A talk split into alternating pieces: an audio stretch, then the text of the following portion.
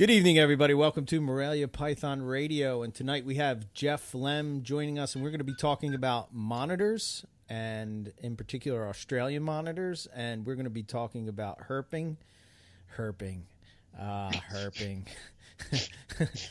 Today I was herping, and I had, uh, dude, we went to this spot. You went with a crew. I mean, like you went with. There were a lot of people, and No, there was only th- three other guys. yeah, but those three other guys kept posting at random moments, and it's like, oh, found copperheads today. Oh, found copper. I'm like, God damn it! It's hmm. like all of a sudden, it's like because it was you, Zach, and then Kyle was there, right? Kyle, yeah. Yeah.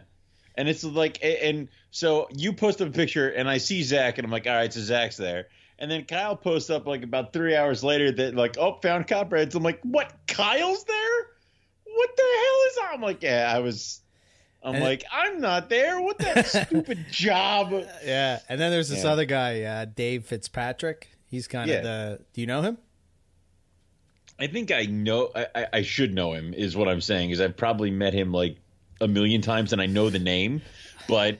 If I- you sat us in a room, I wouldn't know that's him, and I- that's just the way I am with everybody. Right. um, and no one should feel offended. But yeah, He seemed to kind of know who you were. I think. yeah, You know, so it's. I mean, it's, it's me. I mean, of course. That's- that is so true. That is true. swear I'm not that egotistical, but um, it's. It was. It's just. It was one of those things where it was. It looked really cool and, like. Instantaneous success. Like you were like going for copperheads, and like an hour later, you're like found twelve. I'm like, holy what was what was crazy is is that so it's this this park. We went to this park and Mm-hmm. um, we were in Delaware, which is maybe it was probably like maybe an hour and a ha- an hour, maybe an hour from Mm-hmm. from my spot, right? Um, and uh, went out there and we were kind of kind of worried about the rain, um, and uh, we were. Uh, we were we were gonna originally go look for timbers and but because of where that was we just felt that the weather wasn't going to cooperate. But you know dave sort of said that he could guarantee that we would find uh, copperheads. So we go we go to this park and i never in a million years would have thought to herp here okay. like, like never. So, um, we go into the park and we're walking around and like you know how like when you're in a park and there's like spots where people can just kind of sit and it's not really a bench but it's sort of like a rock wall. You know what I'm saying? Yeah, Like yeah. so the first one we found, yeah, right in that little spot. Oh dear lord. So you would sit down and not even know that there's copperhead Like- right there. like not like not even a foot away, kind of Oh, like no. hanging out. It's right in the crack, you know. Oh my god! Yeah, so uh, that one was in shed, and uh, we really couldn't get a. Uh, you know, we we did see it. I took some video. I took a couple pictures, and I was like, oh yeah, cool. You know, um, and then um, we we we walked down the trail a little more. Um, and then we walked into like this open field, and in the field, um, again, I never would have went over to this thing, but there, it's kind of like, it's almost like there was like this black tarp that you know, like the netting that you put down when you're trying to keep the weeds from growing up. Yeah. Okay, Yeah. so similar to that. Whatever that was laying there. Dude, Um, that's that's how it always is. When I went herping uh, up in upstate PA, we the only snakes we found is because we found a piece of black rubber or whatever, flipped it over, and baby ringnecks just rocketed out of there. And same thing with a bunch of garters. Like that was it. That was the only reason we found them is because they were hiding under stuff. And the my friends and I used to do. We had a herpetology class in college, and we had to go out and find animals. Which I mean, that was the greatest class ever. They pretty much gave us a grade to go herping, and it was like, oh my god, I know, right? Um, but so we were like wandering through a field, and there was like a random recliner, mhm. and my one buddy's like in the recliner, I guarantee you. And we found a black rat snake just chilling in the recliner. So yeah, it's always in the they're never where they're supposed to be. so, Wow. yeah, Yeah. that's So awesome. So yeah, so uh, we pulled it up, and I think there was five or six under that thing. Okay. Um, so you know, we're just like they were pretty chill, man. They weren't they weren't aggressive at all. They weren't, you know, um, yeah, they were just sitting there. And you know, once they felt like they had enough, they would kind of like crawl back into these rocks, right? So then we put the tarp back down. Uh, it was only like maybe maybe maybe a foot, if that, of the tarp that was kind of hanging out over the grass. So we put it back down over the rocks, stepped back out, you know, to the to the main field, and just sat there for a couple minutes to see if they would come back. Sure enough, we went back Jesus in, lifted it up. There they all back were. Um, but what was crazy is we found, you know, I, I guess I don't know if the proper term is slug um, for what you would call um, I think it would be stillborn stillborn. because aren't they? They're live bears, yeah. they're live bears. Yeah. Yeah. so it would be stillborn. Okay, so it was a stillborn, but it was still in the. Oh man, see, I'm an egg guy, so it's still, still in the yolk. sack or whatever you want to call it, whatever the proper Yeah. name is for that. I'm not 100. percent So um, we pulled it out and kind of looked at it, and it was like a pretty much a fully formed snake. Baby that was there. copperhead. Yeah, the one, fe- the one I would guess that would be female. I think uh, the the other guys agreed, and she looked like she was about that she was she was at least she was pregnant, and maybe about to to drop the litter. Um, right. But uh, yeah, man, it was it was it was really cool. So, I mean, uh, unfortunately, you went to Delaware, so you could not collect the copperheads and bring them home. But like, had you told Dory that you were going to bring two back, right? Because one for you, one for her. yeah, yeah, yeah, exactly. yeah, Um, that would have gone over great. No. and she was trying to text me, and I just wasn't paying attention to the phone. and she's like, "Great, you're out looking for rattlesnakes and copperheads. You- you're and- dead, and- aren't and you?" you're not answering me back. Will you please answer me back?" And I'm just like, "Oh, great." but uh, but know, yeah, man. She's gonna have to get used to this because I mean, we're we're not gonna be able to text her when we're in Australia, and I mean, Mm-mm. like Taipan territory, and you know, it's Yeah, we'll be fine. Everyone will be fine or So- dead. so I did learn. Um, you know, it was co- I, it was cool to go with Zach because he gave me some pointers on some photography, uh, which will help a lot in um, in Australia, which is When always for good. ta- when taking pictures of vipers, don't get immediately into their faces. All right, well, yeah, okay. Yeah. Step one. Point. Yeah. Step one. um, and then uh, what else? I did. Um, so, for instance, Zach has like this foldable hook, which was really cool. Um, Yeah. Uh, so that's something that I'm going to look into. I did buy um, shin guards or snake guards or whatever they, you know, the, the things you put on your legs. Yeah. I didn't take them to Australia last time, but I think it might be a good You're gonna idea do it this to time? take them this time. Yeah, I think. See, these are the things you have to tell me because Yeah. I'm sitting there, I'm going, I'm like, do I want to bring really tall boots? Are they going to make fun of me? You know, like, you know, now it's like Eric's going to be in shin guards. Oh, well, then hell, Yeah. I can do whatever I want now. Yeah. It's fine. yeah. So, So, yeah. and the Australians might say that's bullshit, but Well, whatever. you know, they might say whatever. Fun some Hey, pansies. you know, that's the other thing is how are, I know we're not going to be able to not look like the American tourists running around the bush, but you know, we're going to try our best to not to. But you know, it, it'll be fine. yeah. Um, what else did there was a couple other things, and I wrote them down so that I could remember. Okay. Um, but just like just little things that you wouldn't think of, like um, for your camera, uh, I got a drop of water on the inside of the lens, and Zach had this this pen thing that's like a duster. You know what I mean? And it's like he got it out of there, and I'm like, shit, I bet, better add that to the list. Um, you know, uh, uh, it's a good thing that I'm like, I'm I'm going with you guys, and I assume there'll be like I wasn't going to bring any kind of a camera equipment because I figure I would just steal your pictures. Yeah. because I'll be like I was with Eric, and then like Yeah. also that kind of thing. Um, but it's like I can't even imagine bringing my camera with me and having like different lenses and all of that kind of stuff. It'd be like it's just daunting to me. So yeah, it's kind of a pain. I'll, I'll, I'll use my phone, and you know, it'll be fine. Well, that's kind of what we did last time. It was like me and Chris were kind of like, you know, taking pictures, and Rob was sort of just sort of like relying on us for the pictures, and then we just did a Dropbox, and everybody dumped Yeah. their pictures in. And you Yeah. could take whatever ones you want to use, however you want to use them. But uh, dude, I don't know. I'm I'm enjoying uh, getting out in the in the uh, in the field, and uh, You you you, you bit hard. I mean, like you going, you're flying towards that thing now.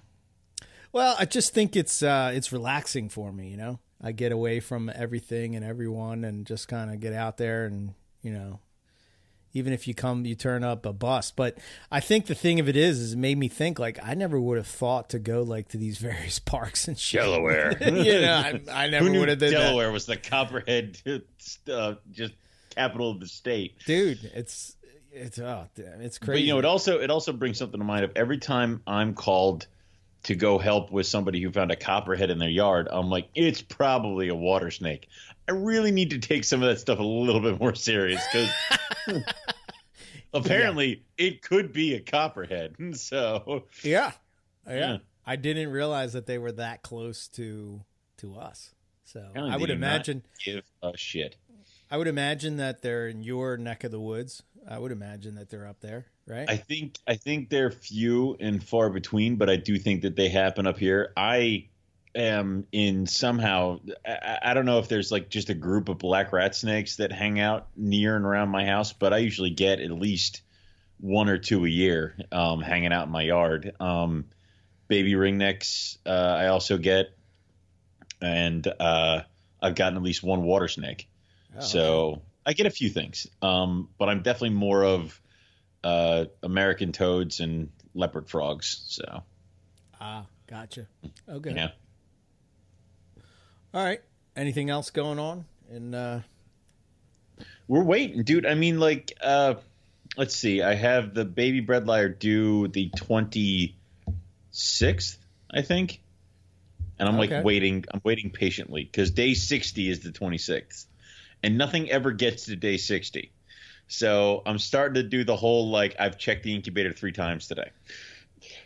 I'm waiting for like little marks on the egg to be like, you know, that's the egg tooth, and I'll just slice everybody open because now Nick has me terrified um, that they're all going to drown in there, and I thank him for that episode. yeah. um, so there's that, and then I, I mean, I'm just waiting, dude. Everything's like in a holding pattern right now. Um, but I'm kind of uh, looking around at projects. When you you know when you look at you do the work and you're doing a couple things, and also you you drain your freezers because you're feeding everybody. When do you sit there and go, maybe it's time to remove a couple projects?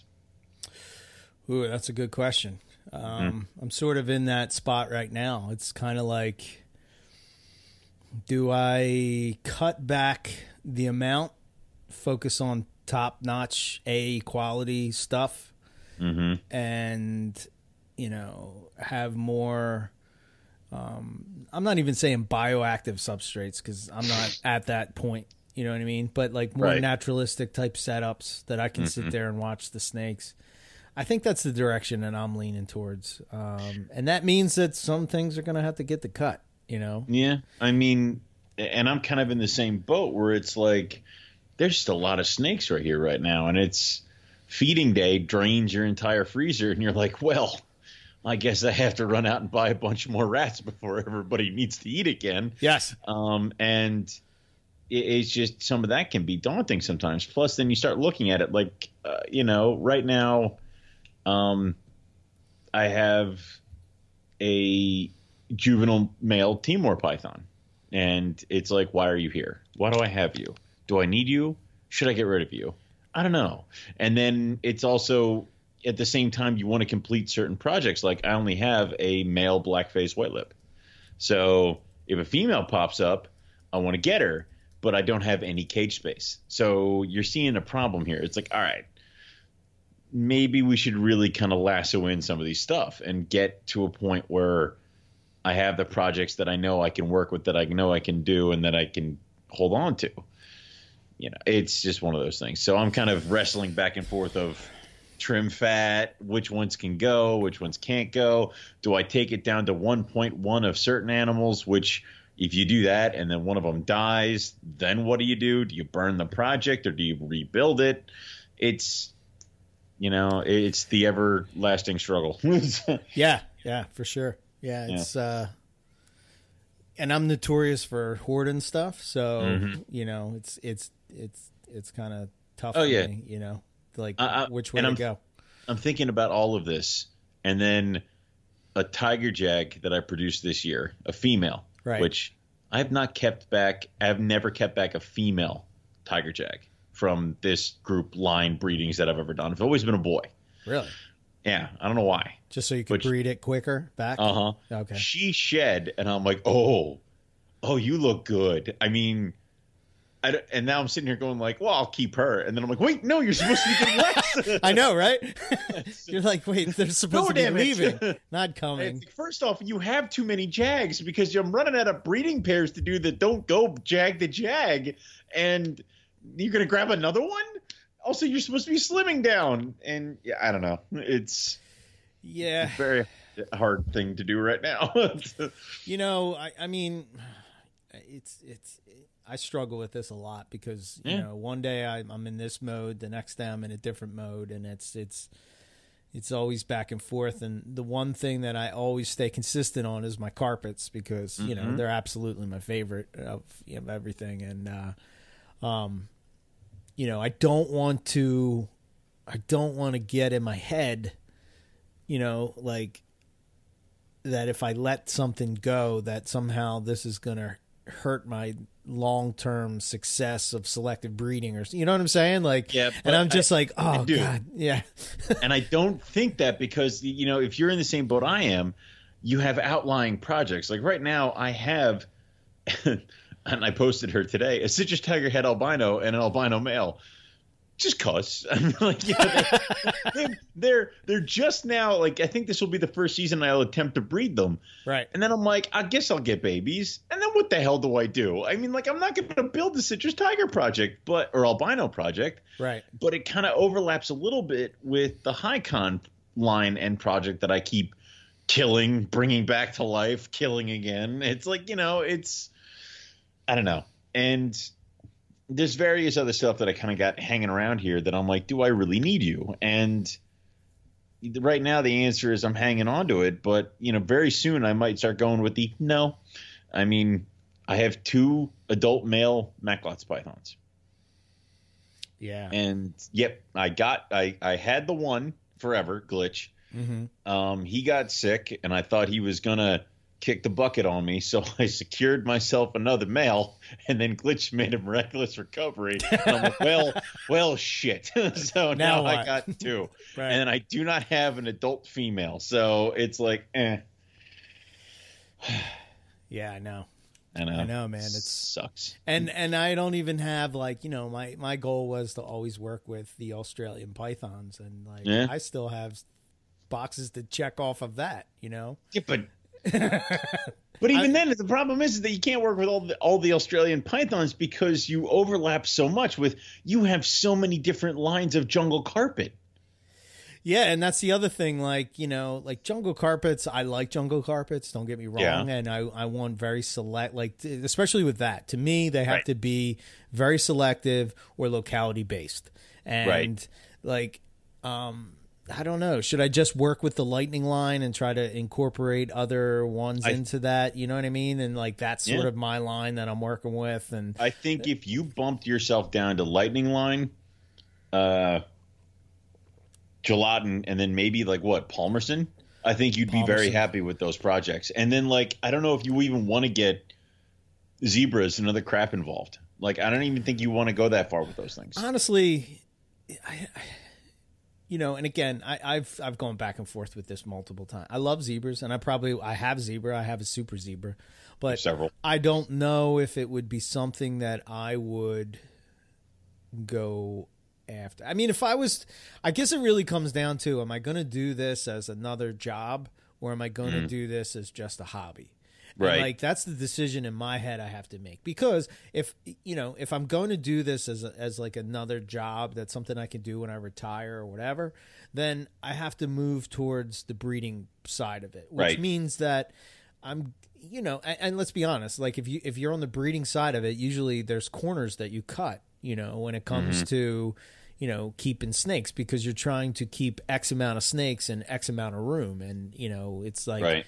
and then, but, but what really tugs on me is like, is that the right thing to do? You know what I mean? Well, Is it's, yeah. it's sort of like, hmm, is that is that how it should be, or should I like slowly grow into that over time and like maybe not until I have like a dedicated building where I could house Mhm.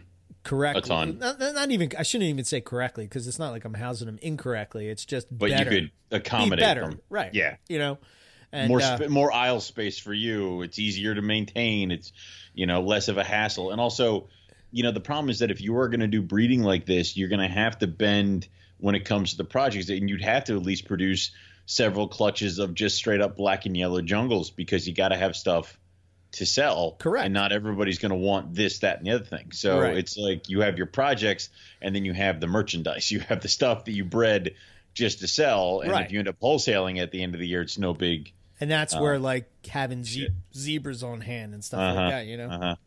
So then you have to make room for that stuff, and it, it's it's very daunting. It's very hard. I mean, to think about this kind of stuff. And then, Hmm. and then you just start looking into these other species, and you're just like, oh, that's pretty cool. yeah, like, circling. Yeah, it never ends. like uh, today because I didn't air it didn't air yet, and I'll probably air these together, put them together. But we did a show last night with um with Riley, Yep. and just to test out how this goes, and basically we were talking about cribos and indigos and whatnot. So, oh, did ju- you go looking on websites? Did you? dude, dude?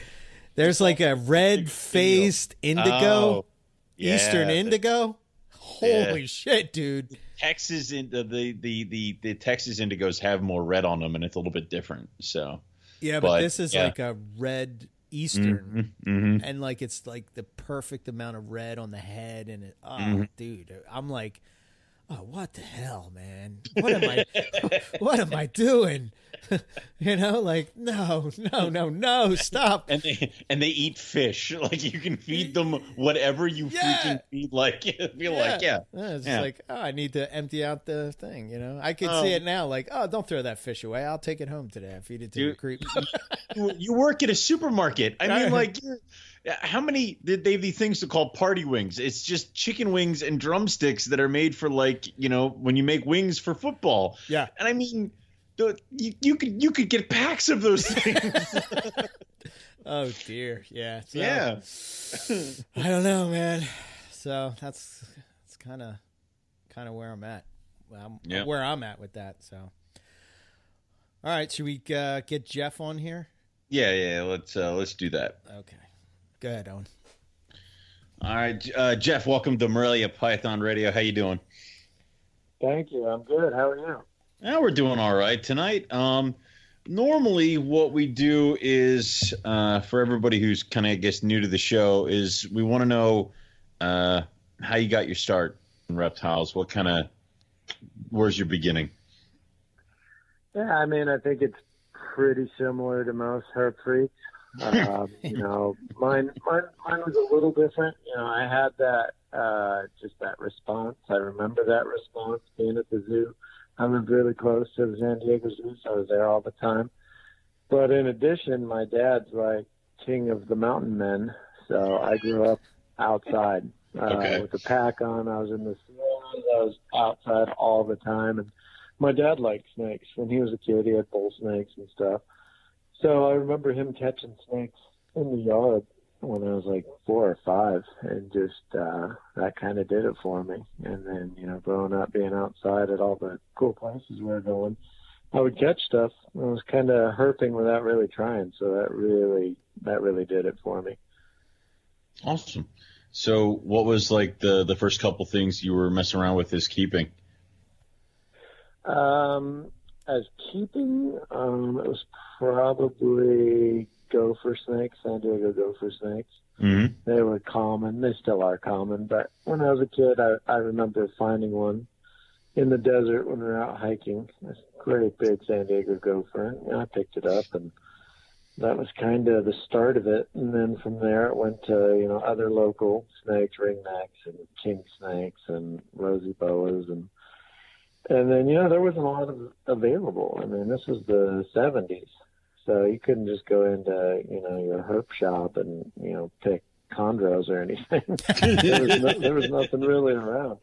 I remember I met God, who was it? Uh, when I was probably twelve, we moved to Bakersfield, California, which is about four hours north of San Diego.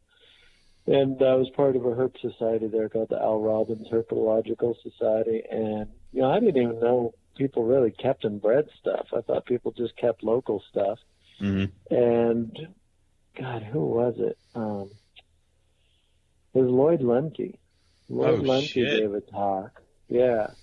Lloyd Lemke gave a talk, and he had just gray bands and Sinaloans and just like hundreds of just insane baby snakes that I'd never seen. And that was kind of when it all blew up. And uh, I started seeing, you know, corn snakes in certain pet stores. And, and then that's kind of when it all started. And then, of course, the 80s is when it went huge and there were like snake breeders doing it for a living. And I was meeting all those guys and keeping what I could at the time. So, yeah, it was different in these days, that's for sure. well, it it sounds about right. I mean, what what and what pushed you to like what led to monitors? Like, was that just a one reptile show decision, or was there something kind of there? You know, I I, I loved the Komodos when I was a kid. I Mhm. could sit and watch the dragons all day, and that was probably it. Um, and, you know, in high school, I could get my hands on Indicus and oh man, what what would I have? Water monitors and uh, there's a few things around that you could get. Um, it wasn't really until I started in my career as a herpetologist, you know. So I do zoo-based conservation research. So I, I get a lot of cool travel, but we do conservation projects all over the world. And as a herpetologist, I've gotten to go to some pretty cool places. So that's probably where it really kicked into full gear. Um, I mean, I had kept some stuff that was available, but then in the early 90s, I went to Australia for work and I took a week or two extra and just went herping. And that's, that's really when it kicked into high gear. That was about the same time hmm. that Odatria started becoming available in the U.S. Okay. So it was, you know, I had big monitors, and then I met a couple guys here who had some small monitors. Frank started breeding his Ackies, and I met him right when he had his first monitors, and it all just snowballed from there. That's awesome. I mean, that's really cool that like you went there and it's when stuff was starting to really become available in the U.S. It's like you know you see it and you're like, oh, go home and just buy it. It's yeah, yeah, I just saw some of those. Yeah. yeah. yeah, that was uh that really kicked it into gear. And you know, I was I was visiting zoos over there and, and one zoo in particular really had an insane monitor collection in Australia. And I became friends with those guys and just really got to see a lot of cool stuff. That's awesome. That's Yeah, really cool, good. especially back then. See, Jeff Owen doesn't understand. He's going to go to Australia for the first time. And when are we going? Uh, end of October. October. End of October. Yeah. nice. So, Nice. Time time beer. so we're going Yeah, it's a to. whole Uh, other ballgame, man.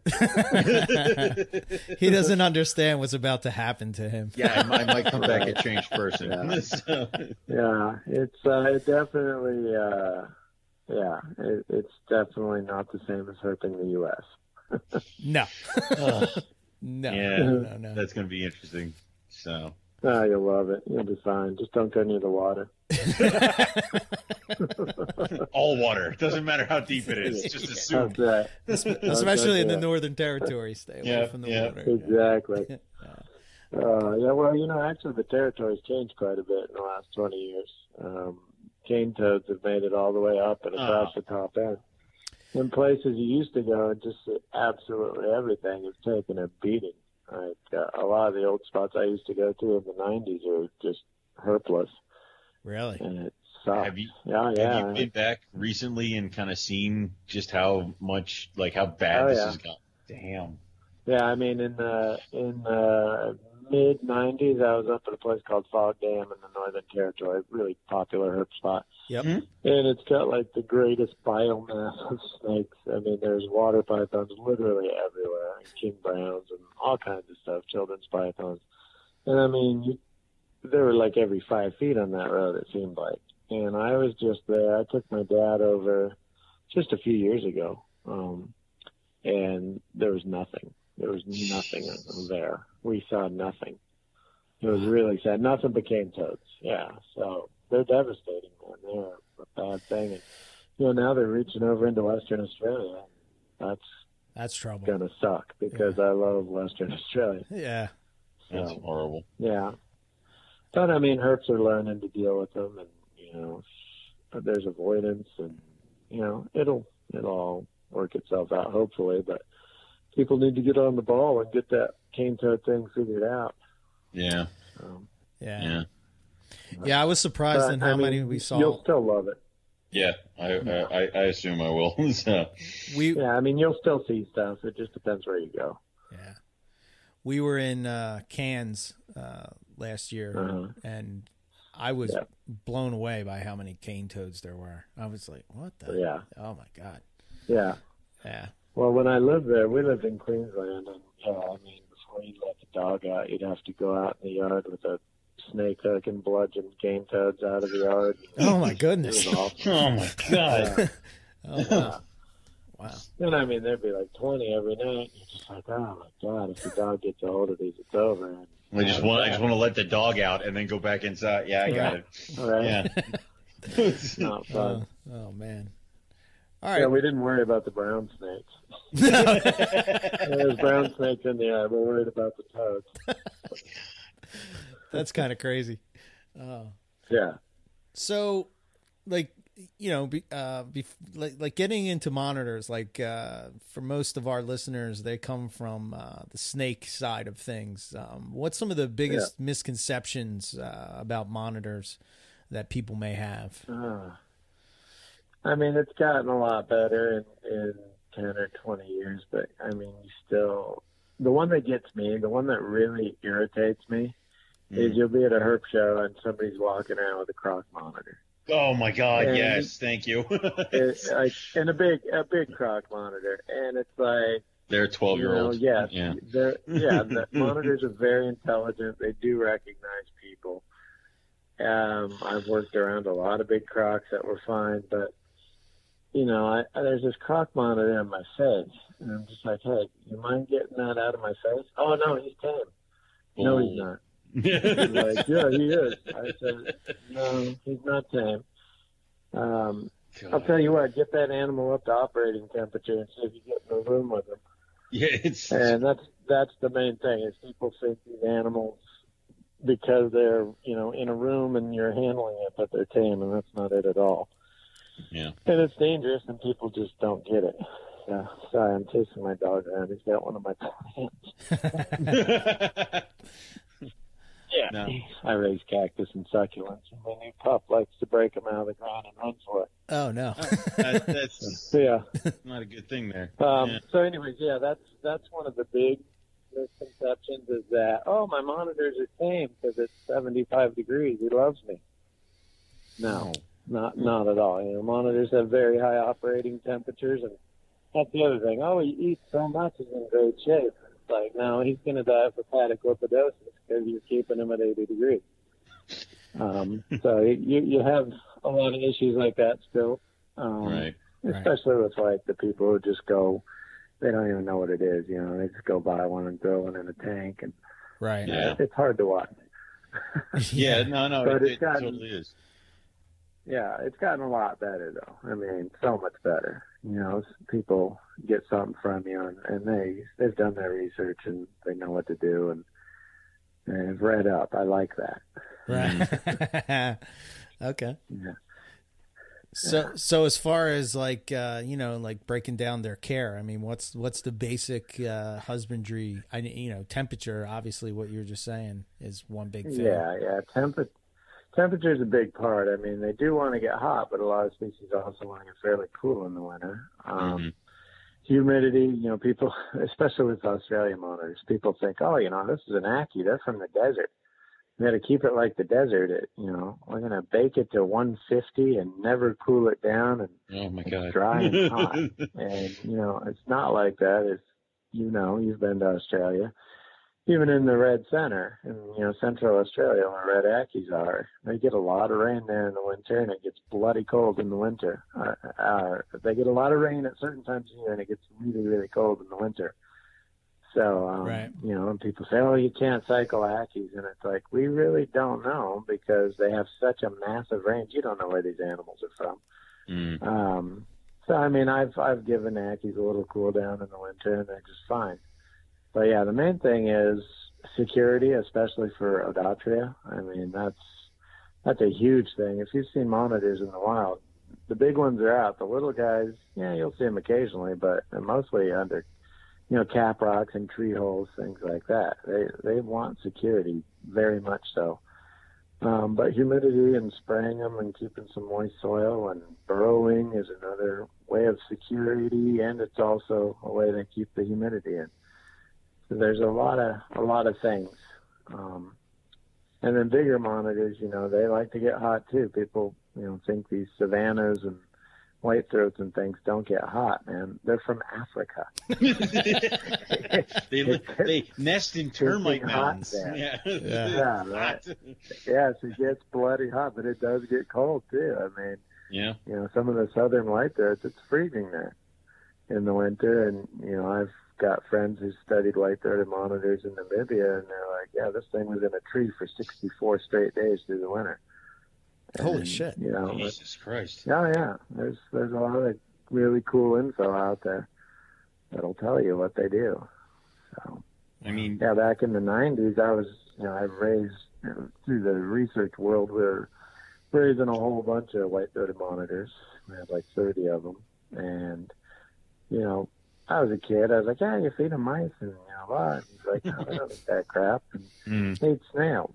You know, so our field study, they were eating snails and insects and cobras and all kinds of cool stuff. So, yeah, I That's raised awesome. these. I raised these white throats from hatchlings to six feet in a year, feeding them garden snails.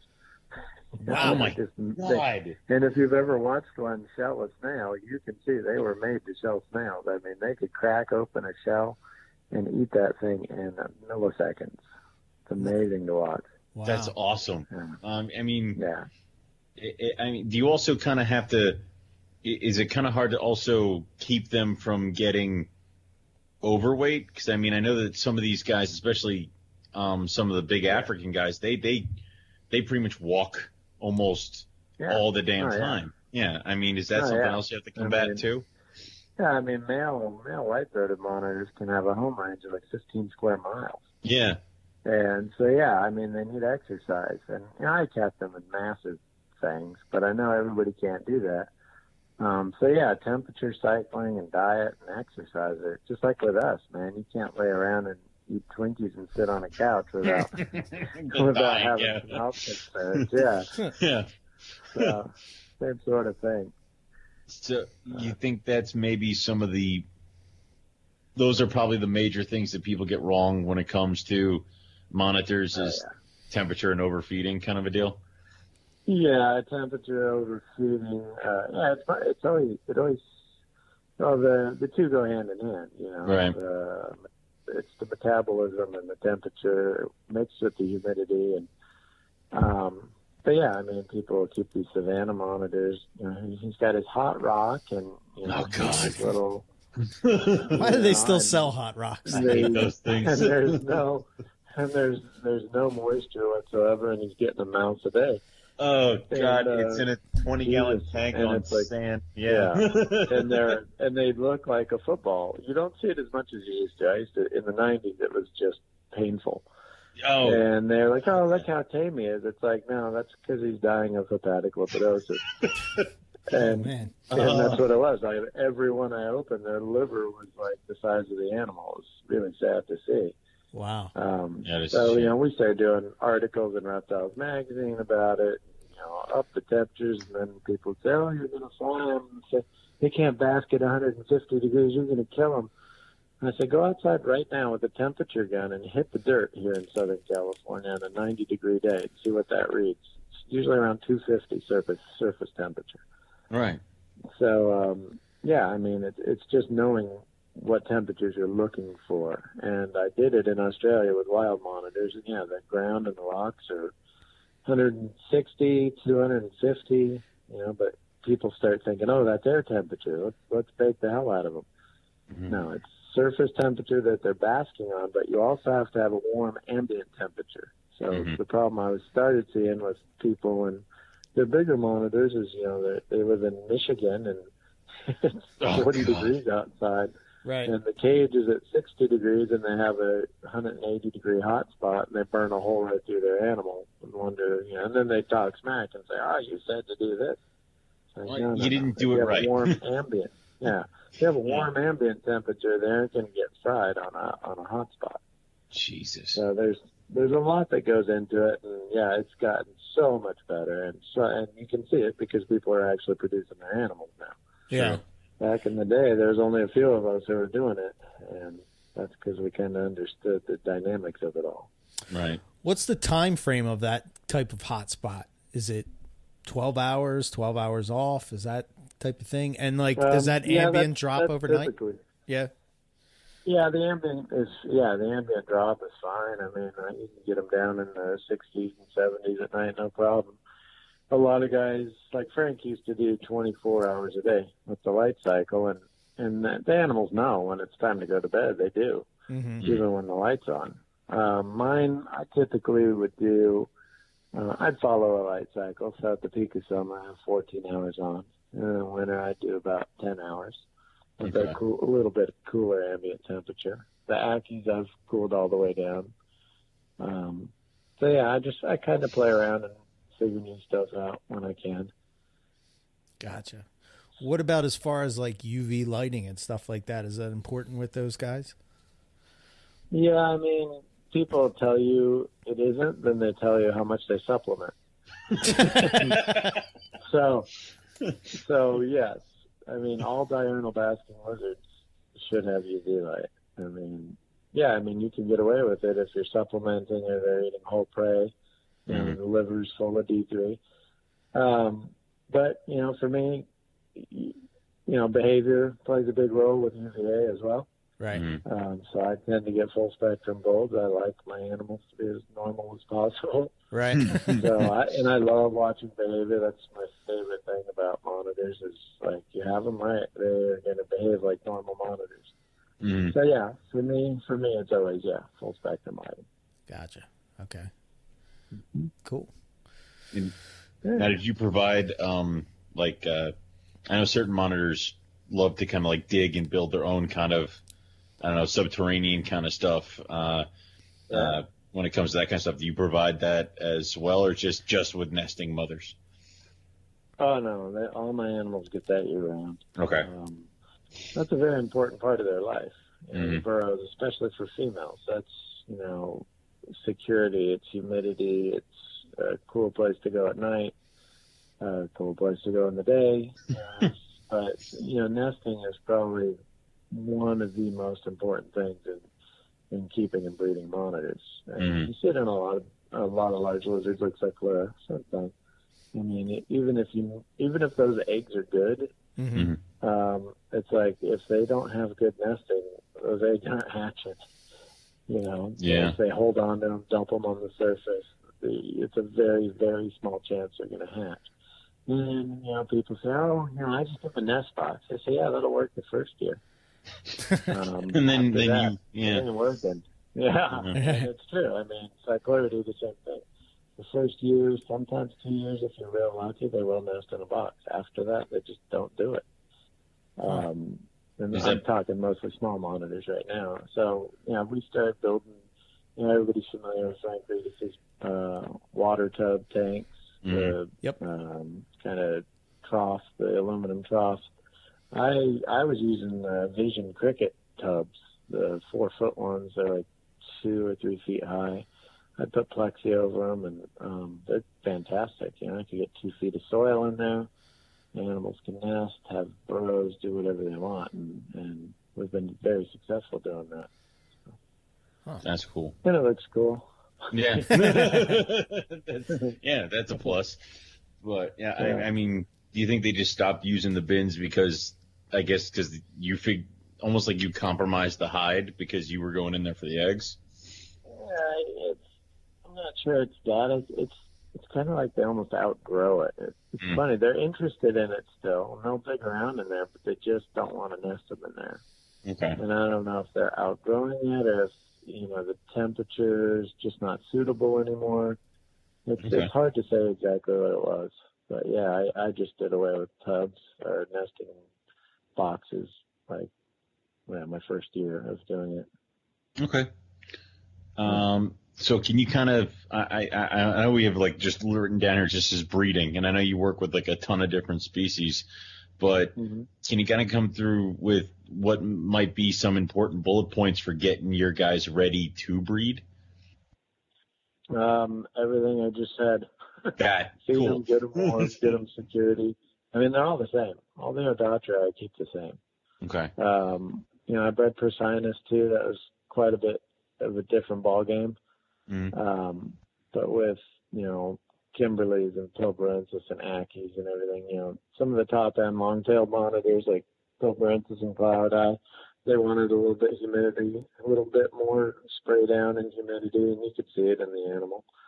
Um, when they're drinking, when you're spraying, they aren't getting enough water, so you just up it. Ackies are like, you can't kill them with a hammer. They, could, they're like, yeah, here, that's fine, whatever. Just keep coming.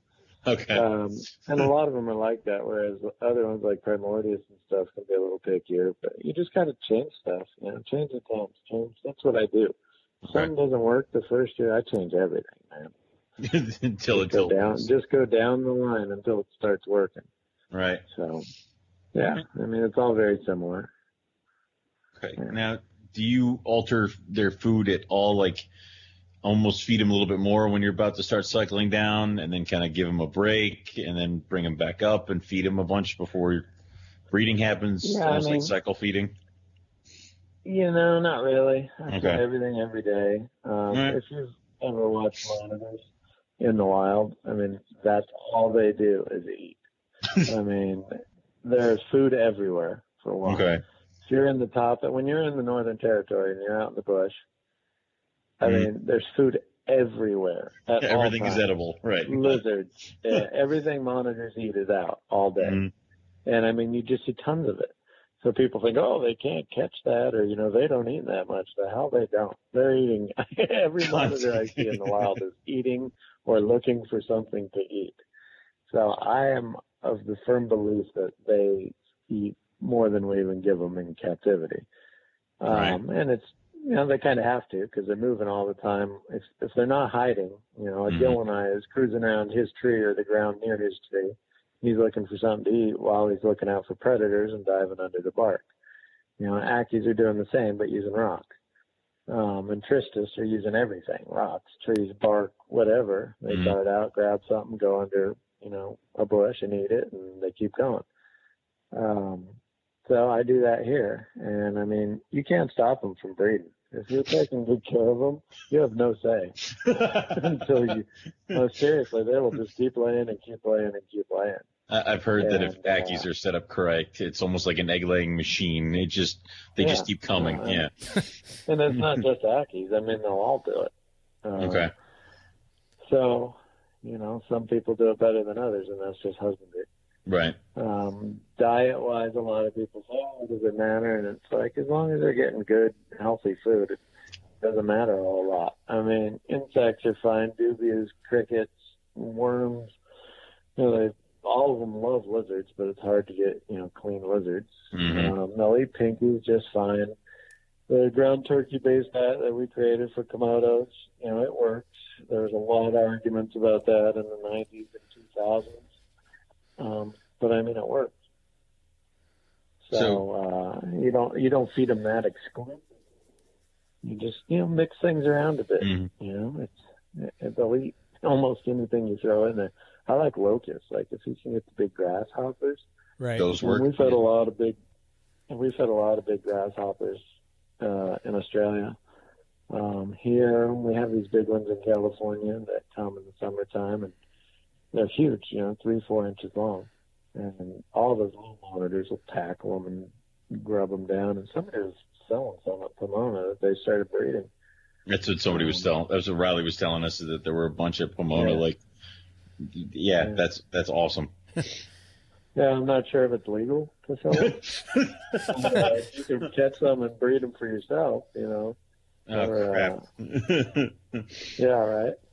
But uh, just, I mean, you don't need to vary a diet. I've said, you know, actually with the ground turkey based diet, I did a test because everybody was talking so much smack about the turkey diet. I actually did a test where I fed Ackies nothing but the turkey diet, and they bred like flies and didn't have any health problems whatsoever. so, So, what is the I mean, what is works, the turkey but- diet? I mean, I, I've heard kind of it what it what it is. Yeah, and and well, the biggest proponents of it, you you ask them how they're feeding it, and they're not even close on Okay. the diet. um, basically, we were basically we were looking for something similar to a mouse. It was just some stuff I was doing, and so we we did a feeding study with Komodo dragons, Okay. and um, basically the diet using in large numbers was ten pounds of lean ground turkey hmm um, 90 grams of steamed bone meal, which was basically a calcium source, Okay. and then two two Centrum tablets um, crushed up and mixed in.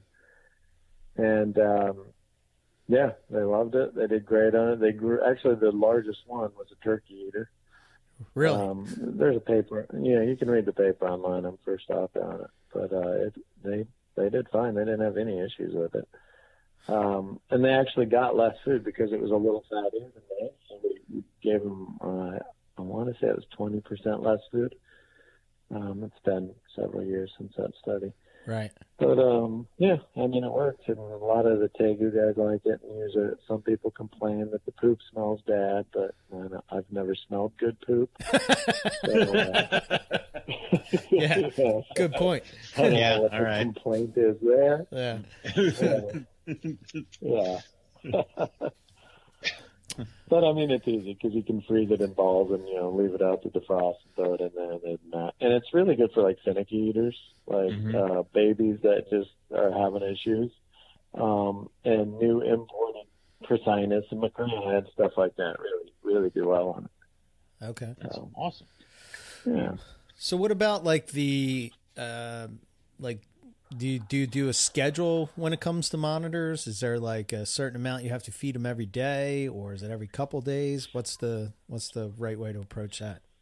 Yeah, I mean, I typically feed every day. An adult Ackie, I'd give like 10, like a big male Ackie, I'd give like, I don't know, 15 crickets a day or give them a pink or just one pinky. Okay. Um, you know, you just watch them. I mean, they, they just don't stop eating. they'll eat anything you throw in there. Right. Anything you throw, they'll just keep eating and keep eating. So you just kind of got to watch it yourself. Watch the weight, especially the males. The big males can get pretty fat, so you can slim them down. But uh, you know, a breeding female is always skinny. you know, Yeah, you well, can't get yeah. them fat.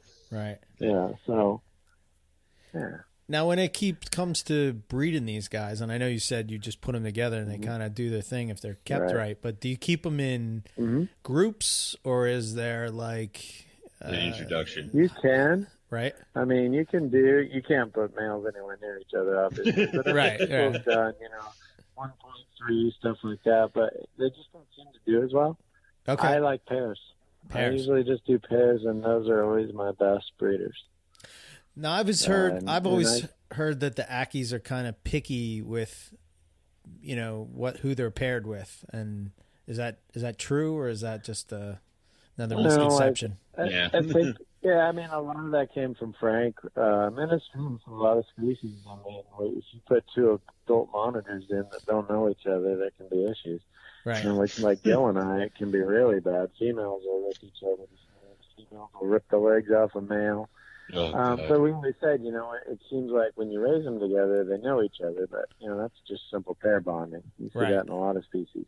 okay. Um, so yeah, we always suggest, you know, get, you know, if you're getting them from one guy and it's an animal that's hard to get, I always say buy three, three babies Right. and raise them up together. And I mean, I have been fine, especially with Ackies. They're very forgiving. When you Mhm. get a new male or a new female and you put them in, they're usually fine. But other species, not so much. You know, like I mentioned, Gilleni and some of those guys. Um, but like other ones, like Kingorum and Primordius, yeah, you get a new animal, they're fine. They're like, hey, what's up? Come on. More the merrier, right? Right? It- I mean, they're, yeah, they're, they're all individuals, though. I mean, you'll get some Ackies that are just don't want to be near anybody. So it just depends on the animal. Just depends Okay. on the animal. Okay. It's it's almost like you keep hearing the horror stories of I raised my Nile monitors and then I put them Yeah. together and my God they fought. It's like, well, do you even know you have a pair? Oh, Like you could just have two boys. Like yeah. right.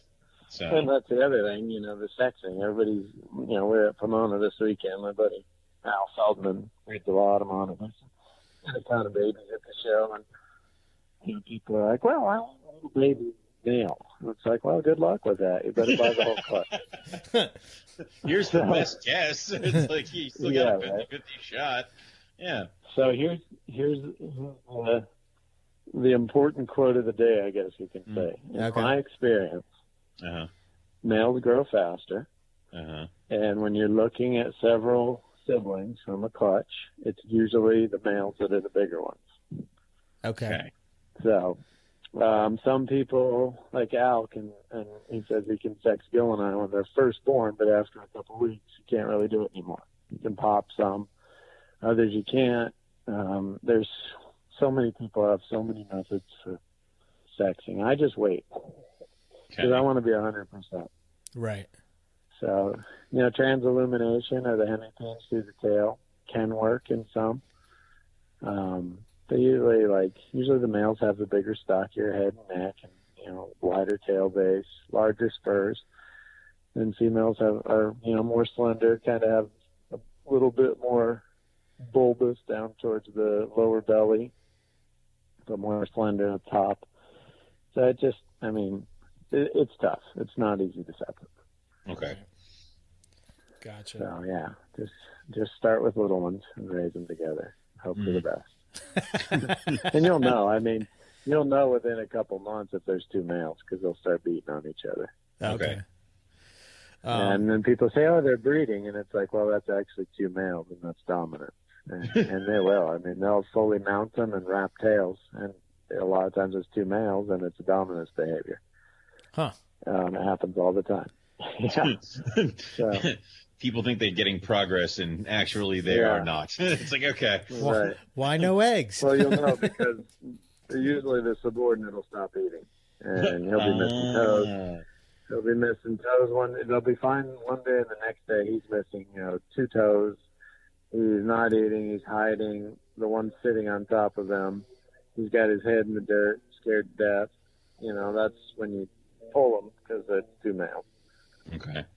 Gotcha. Yeah. So it's really just a lot of it is observing the animals and then detailing your husbandry and how you're keeping them around what you're observing. Yeah, basically. Okay, I just You know, cracked this code. It's, just, Yeah. I don't know why people are having such fun. problems with this. and that's the fun I of keeping monitors is watching their behavior. I mean, it's Yeah. awesome. That's you know half of what I do is watching behavior all day. So I I dig it, especially monitors because it's nonstop. Right. Yeah. So, like with that Yeah. dominant male, is he the one? Could you also be able to tell from like uh, how long it's on the hot spot, or like if it's at the highest point in the Yeah. cage, or anything like that? So, Yeah. okay, For sure. Yeah, he's got the he's got the best spot all over the cage. He gets the food first. He's the first one on the food as soon as you drop it in. Mhm. You know, nobody's coming over to him to take the food from him. Right. so Gotcha. yeah, yeah, it's all just what you'd think it would be. okay. Now, you talked about substrate, and you know, is there a certain mix of substrate that you use, or what you would tell people to, you know, as far as like what the what you're mixing together? Or Yeah, I mean, uh, I make my own. Mhm. Uh, here in San Diego, we have uh, it's it's not a clay soil. It's soil. It's very friable. Uh, drains really well.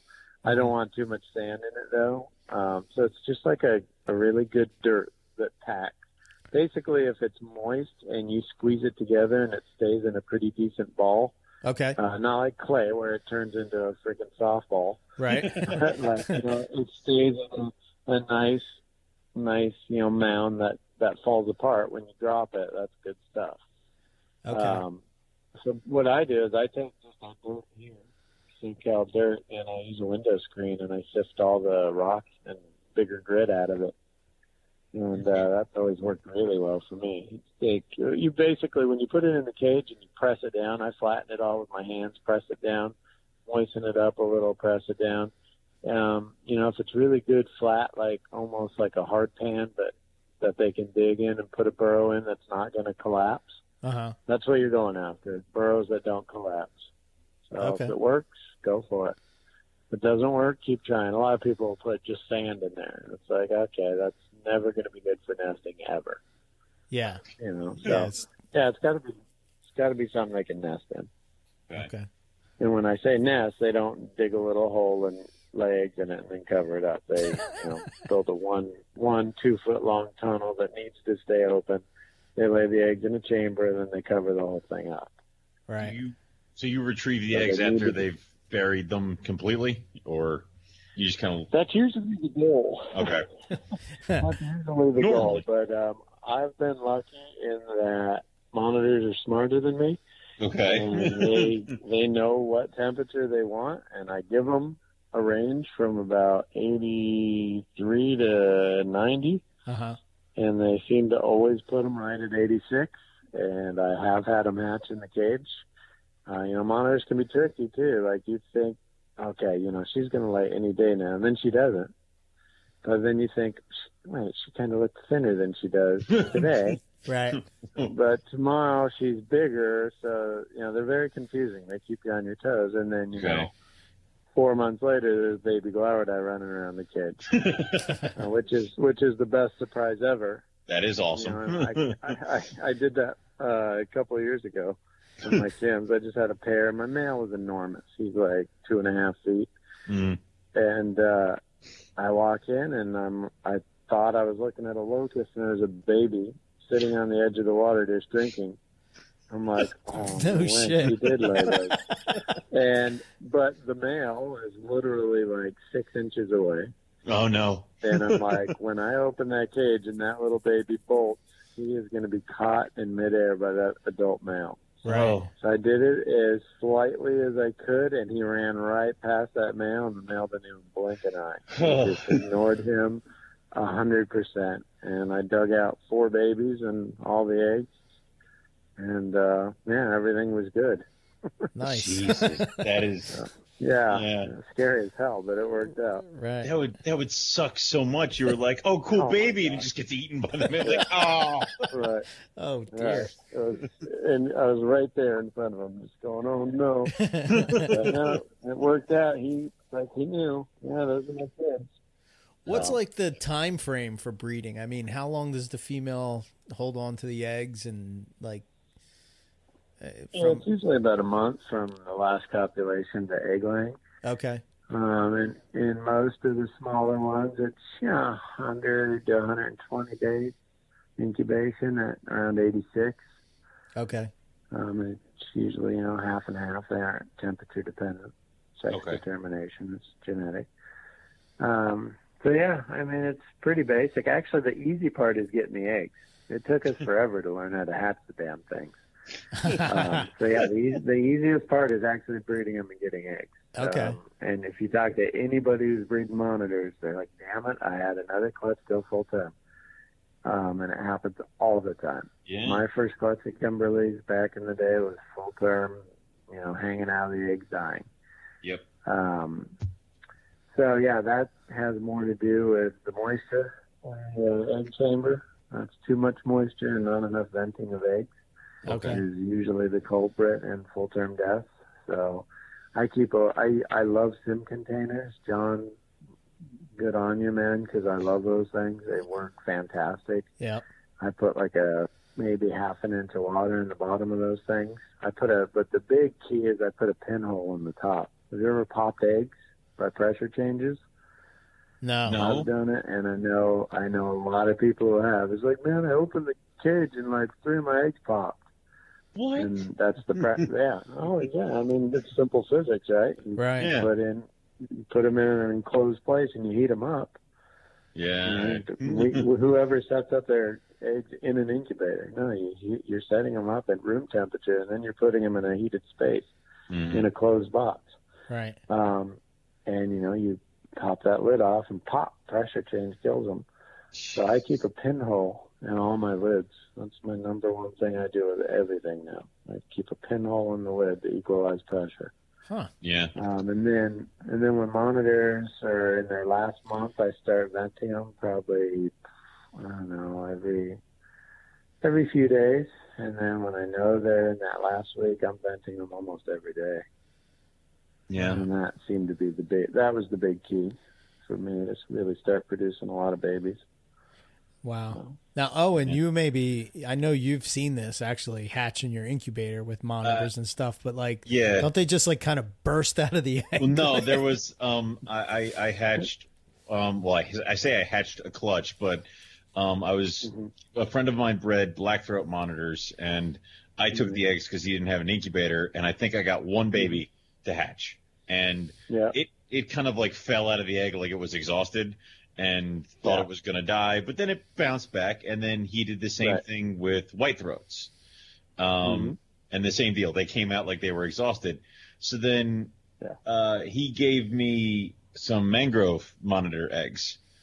And Cool. all I could think about is they're going to be so chill. And I came downstairs and there was a baby mangrove sitting on top of the egg box in my incubator. I'm like, oh shit. And it's just running around in my incubator. Yeah. And I'm like, all right, Yeah. well, and then I had to catch it. And then I'm like, well, the other eggs don't look like they've pipped. And I picked up one of the eggs, and this baby lizard burst forth from this egg like it was on fire. And I had to catch Yeah. it midair. And it was like, oh, yeah, no. Yeah. So then I duct taped that lid closed, and I'm like, stop it. Yeah. Just stop it. Yeah, yeah. They were cool. And that's that was how our albigulars were too. I mean, Okay. they do the sleeping bag phase where their Yep. heads just sticking out forever, Right. and then yeah, they kind of come out and they're just kind of laying there. But yeah, all the little monitors, they'll do sleeping bag phase sometimes, and other times they just come ripping out. I So it's, it's obviously something during incubation, um, but I don't know what it is. Yeah, it varies tremendously. Right. Maybe it's just like you know people. You know, some of your friends run marathons, other ones eat shit and play video games all Right. day. You know? yeah. Yeah. So, Those Nice. are, no, those are. I, I'm kind of miss the mangroves, but not enough for me to go back and do that whole thing Yeah. again. yeah, and you never know what you're going to get with those things because they Oh, come God. from so many different islands. That oh it's yeah. okay, yeah, you know, I heard these ones are little tiny ones, and then you know they're six feet long. And, Yes. Yeah, his his just, male uh, was no, no huge compared to Yeah. the females. I'm like, those don't come from the same island. None of Right, these are from the right. same island. Yeah. so it's No, I don't miss doing big monitor. I mean, I miss being around them, but I don't miss trying to keep them at home. No, there's no thanks. nah. Yeah. Yeah. Yeah. It seems like a lot of work. Actually, I don't. Yeah, it's it's yeah. Yeah. Just have a dog. same amount of attention. Right. Yes. Yeah, exactly. And I tell people that all the time. Like even at shows, oh, you know, I want one of these. What's the easiest one? I'm like, well, define easy. Are you looking to, you know, not have any heating and, you know, are we talking leopard gecko or are you talking, you know, I have a Dalmatian, right. you know, because that's the difference between Right. a monitor and a leopard gecko. Yeah. So Oh my god. Do you Yeah, put the uh, work. once the babies are all out? Do you put them all together for a period of time, or do you separate them immediately? I do. Yeah. Okay. Okay. No, I, I keep them all together just like they would be in the wild. Um, you know, they're in an egg chamber. They got to get out. So, I mean, they know each other. That's socialization, right? Right. Mhm. Yeah, I, I like to keep them together. And, um, you know, they obviously disperse in the wild within probably a week or so, maybe more, maybe less. So I, I do it till I start seeing social issues. And then I separate them further, you know, the biggest ones together and Right. the smallest runty ones together and usually well depending on the species usually I get bought up by then I Right. can Yeah. get bought up really fast Right. So yeah but no I try and keep it as natural as possible Okay. Okay. So they're staying down in that egg chamber in the wild for that period of time for about a week, or yeah well we you know we just don't know enough about it there just hasn't been enough field work Research. done with monitors uh, from what I've read you know Lacey's a lot of lace monitors oh, actually are nesting in termite mounds, and we believe the mom may actually be digging them out in Oh, some wow. cases, and not, and not in all cases. But um, like in rock iguanas, you know, we know that they stay in that egg chamber for a few days Right. together, and then because they have to dig their way all the way to the surface. Right. And monitors are basically doing the same thing. So I'm basing it off what I know on Cyclura. Gotcha. Um, so yeah, I mean, it's probably at least a couple days, I'd imagine. A Right. couple days, a week. I guess it would depend where they lived and what the substrate is. Okay. But you know, then you have a whole other slew of animals playing. You know, probably in tree hollows like uh, keithhornei. Okay. We think we think they probably are laying in detritus in, in hollow trees. Uh, but again, this is all research that still needs to be done. So Wow. hard to say. A lot of guesswork. Right. Yeah. Right. Okay. So, all right, maybe we can talk a little bit about some some of the species. Um, as far as like, you know, you have yellow ackies and you have red ackies, and there's some people say are they, are they different species? Or are they subspecies? Or are they the same? No, we uh, red ackies used to be called Acanthurus acanthurus, and yellows used to be Acanthurus brachyurus. But some recent genetic work actually said they're all the same thing. Okay. So Okay. uh, yeah, so and they, well, I mean, if you look at the range maps, Right. Mm. they cover the whole northern part of Australia, basically. Right. and you know, reds are here, and, and it's like, wait a minute, I've been there, and those aren't yellows, those are reds. You know, so I mean, it makes sense. They they look Okay. different wherever you go. I've seen black ones, yellow, red, red and black. You know, they're they're different everywhere you go. That's cool. So I'm assuming it's kind Yeah. of like whatever their environment is. If they're in the red sand, they're red. If they're you know Mhm. more the uh, okay, yeah, Yeah. that makes sense. Yeah. If you stand out, you die. If you Yeah. blend in, you're good. Yeah, pretty much. Yeah. Right? Is there Yeah. one that's uh, you know um, I, I don't want to use the word tame because that's not the right word. Um, you know, Yeah. easier to handle or work with or whatever between the I've two. heard. I've heard yellows. Yellow. I've heard yellows are Yeah. easier than reds. Yeah. Yeah. We- Yeah, I mean that's my experience. They're they're typically nicer too. Okay. If you're gonna get bit by an Ackie, it's gonna be a red one. okay. and uh and that's it's funny because you know I'd be selling yellow Ackie babies at a show or something. Guys would be like, "Do you have any reds?" I said, "No, I hate them." You know, I, I bred them for years, but god damn, it hurts when they bite. And now I don't Reds see them suck. anymore. and they're like, "Well, wait." how long ago?" Yeah, they're a hundred times nicer, man. And uh, I just never got it, but um yeah, people want that pretty one. Yeah. Mhm. I guess it all depends on what you're going for. I just like an animal I can interact with and still work with and breed, and so it was always yellows for me. Plus, in my experience, reds get bigger. Um, I mean, the captive ones you could see it, um, but I mean, in Australia, I've seen reds in Western Australia that are like pushing two and a half, three feet. Really? You know, they, they get Wow. big. Oh yeah, know, it's all just geographic variation, but you know they. And it's funny because none of them are like the wild ones. The wild ones they just kind of lay limp in your hands, and that's kind of what a lot of monitors do. You know, they get bit by some of the bigger ones, but the smaller monitors just tend to just sit there, No kidding. and you can actually pose them for photos. there. You feel like, Like, that iguana guy? you Yeah. Yeah, put them in totally. chairs Yeah, and right. stuff. You just love it. Yeah. That's No, I mean, Yeah. you can, but I mean, you wonder how a lot of these Aussie guys are getting such killer pictures of monitors because you can go catch them and put them in any pose you want for the most part. I was going to ask that question when we Yeah, talked that was about gonna be the next field one. Yeah, yeah, yeah. Okay. Pretty easy. Um, Yeah. all right. What about like uh, uh, Primordius? Is that uh, they're a smaller Mhm. monitor, right? Yeah, they're tiny. They they are awesome. I mean, there's not a lot of them around, Right. um, but they're behavior wise and, and social wise, they're just so awesome. They're like a tiny, tiny Ackie. Mm. um, a tiny storri, and they're just so mellow. They don't really bite, and their behavior's awesome. They always running around, but like the males would like climb into your hand and eat out of your hand, and yeah, they're they're a cool monitor. But uh, there's there's not many of them around. Yeah, they're they're pretty cool. Are they, are they all kind of look the same? They have the same type of look. They have like kind of like a Yeah. speckled type of. Yeah. Okay. All right. Yeah, typically little brown dudes. Right. Um, little kind of brownish tan, a little bit of dark patterning on the back. Some of them can have a little reddish in them. Um, big, wide head on the male. They're pretty easy to tell apart when they're big. Gotcha. So yeah, they're fan- they're actually one of my favorite monitors. I love them. Really? Yeah, that's cool. Oh yeah, and, you know, people are like, ah, it's a little brown lizard. I don't want that. Why do Like, people hate like- the brown? problem. What is up with that? God, Like, no- I don't know, man. It's a, it drives me crazy. That's the problem with the whole new herp trade. It's like, oh, it's a little brown. It's like, yeah, because it's awesome and nobody has it or knows anything about it. Yeah. Come on. And that's, I mean, that's me and my core group of herp buddies are into weird, you know, odd, strange little things that you've never even heard of. Sure. And that's what we like. And you go to a show and just, ah, I can't even do shows anymore. It's like, what is this? Why is it so small? Why does it cost this much?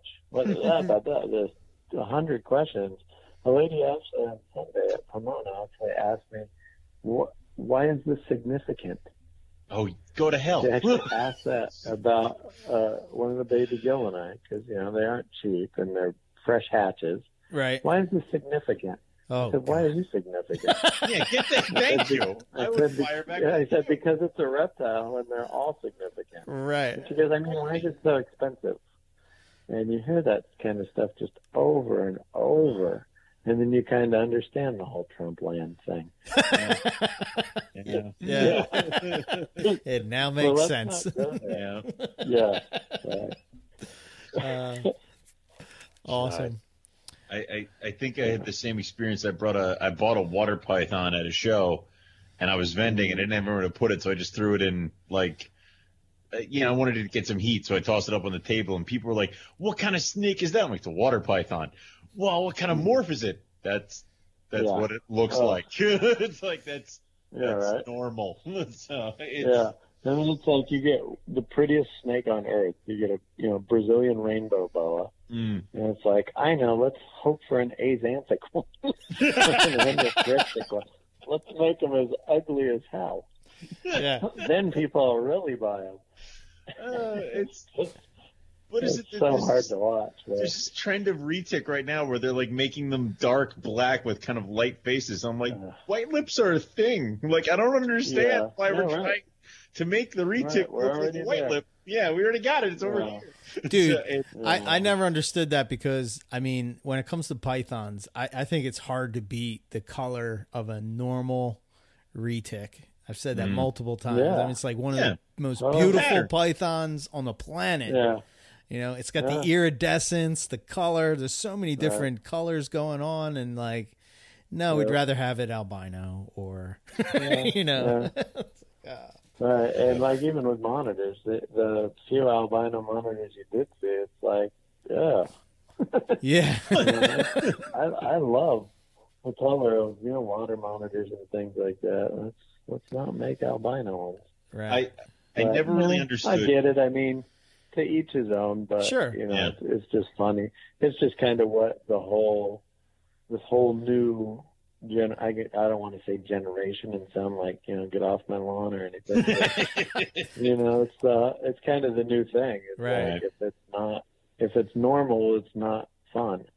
And I don't agree with that at all. So It's- I think somebody once told me that if you bought an albino monitor is somewhat of a waste of money because if it's kept properly, it's just going to be dirty its entire life, and you're not going Yeah, to be able to pretty much. appreciate the fact that it's a Yeah. white lizard because it should be covered in dirt. yeah, So it's that's like, exactly right. why did you buy this? It's I like- would Yeah. think like an albino uh, an albino monitor. I mean, I don't know, but like you know, with their basking at like in hot spots of 140 degrees, Yeah. I don't. I don't know. Somehow I think like nature put those pigments in their skin to kind of like make sure they don't. Like, isn't that a problem? With, like albino alligators go blind, right? Because they bask in it Yeah. does. Yeah, I imagine the Yeah. same thing could happen there. right. I mean, it could, but I mean, the guys who have them, I'm not sure if they're using UV or they're just supplementing them or what. But um, Right.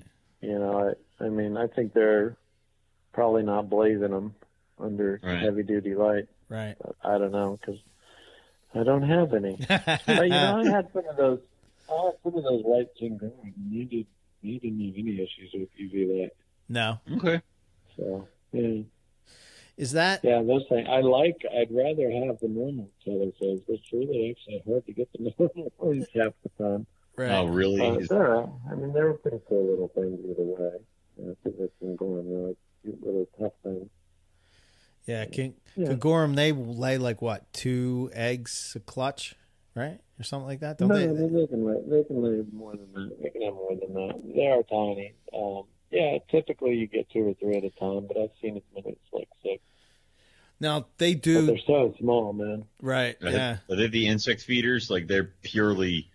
I've heard, I've heard they're purely insect, or is that something else I've gotten a horrible yeah. I mean, misconception?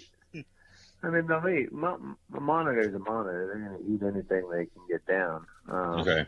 I mean, I used to do pinky parts. I used to do the ground turkey diet. Uh, a lot of young dubia roaches and crickets. Okay. Yeah, I mean, they would eat little mealworms. They, they'd eat. They're a monitor, man. They'll eat whatever you throw in. it's a garbage disposal. Um, yeah, basically. yeah. And you pretty much keep them uh, same way we've been talking about everybody else, right? Like, there's nothing different about Yeah. the Kingorum, uh, anything like that. No, Kind I do all our jobs here the same.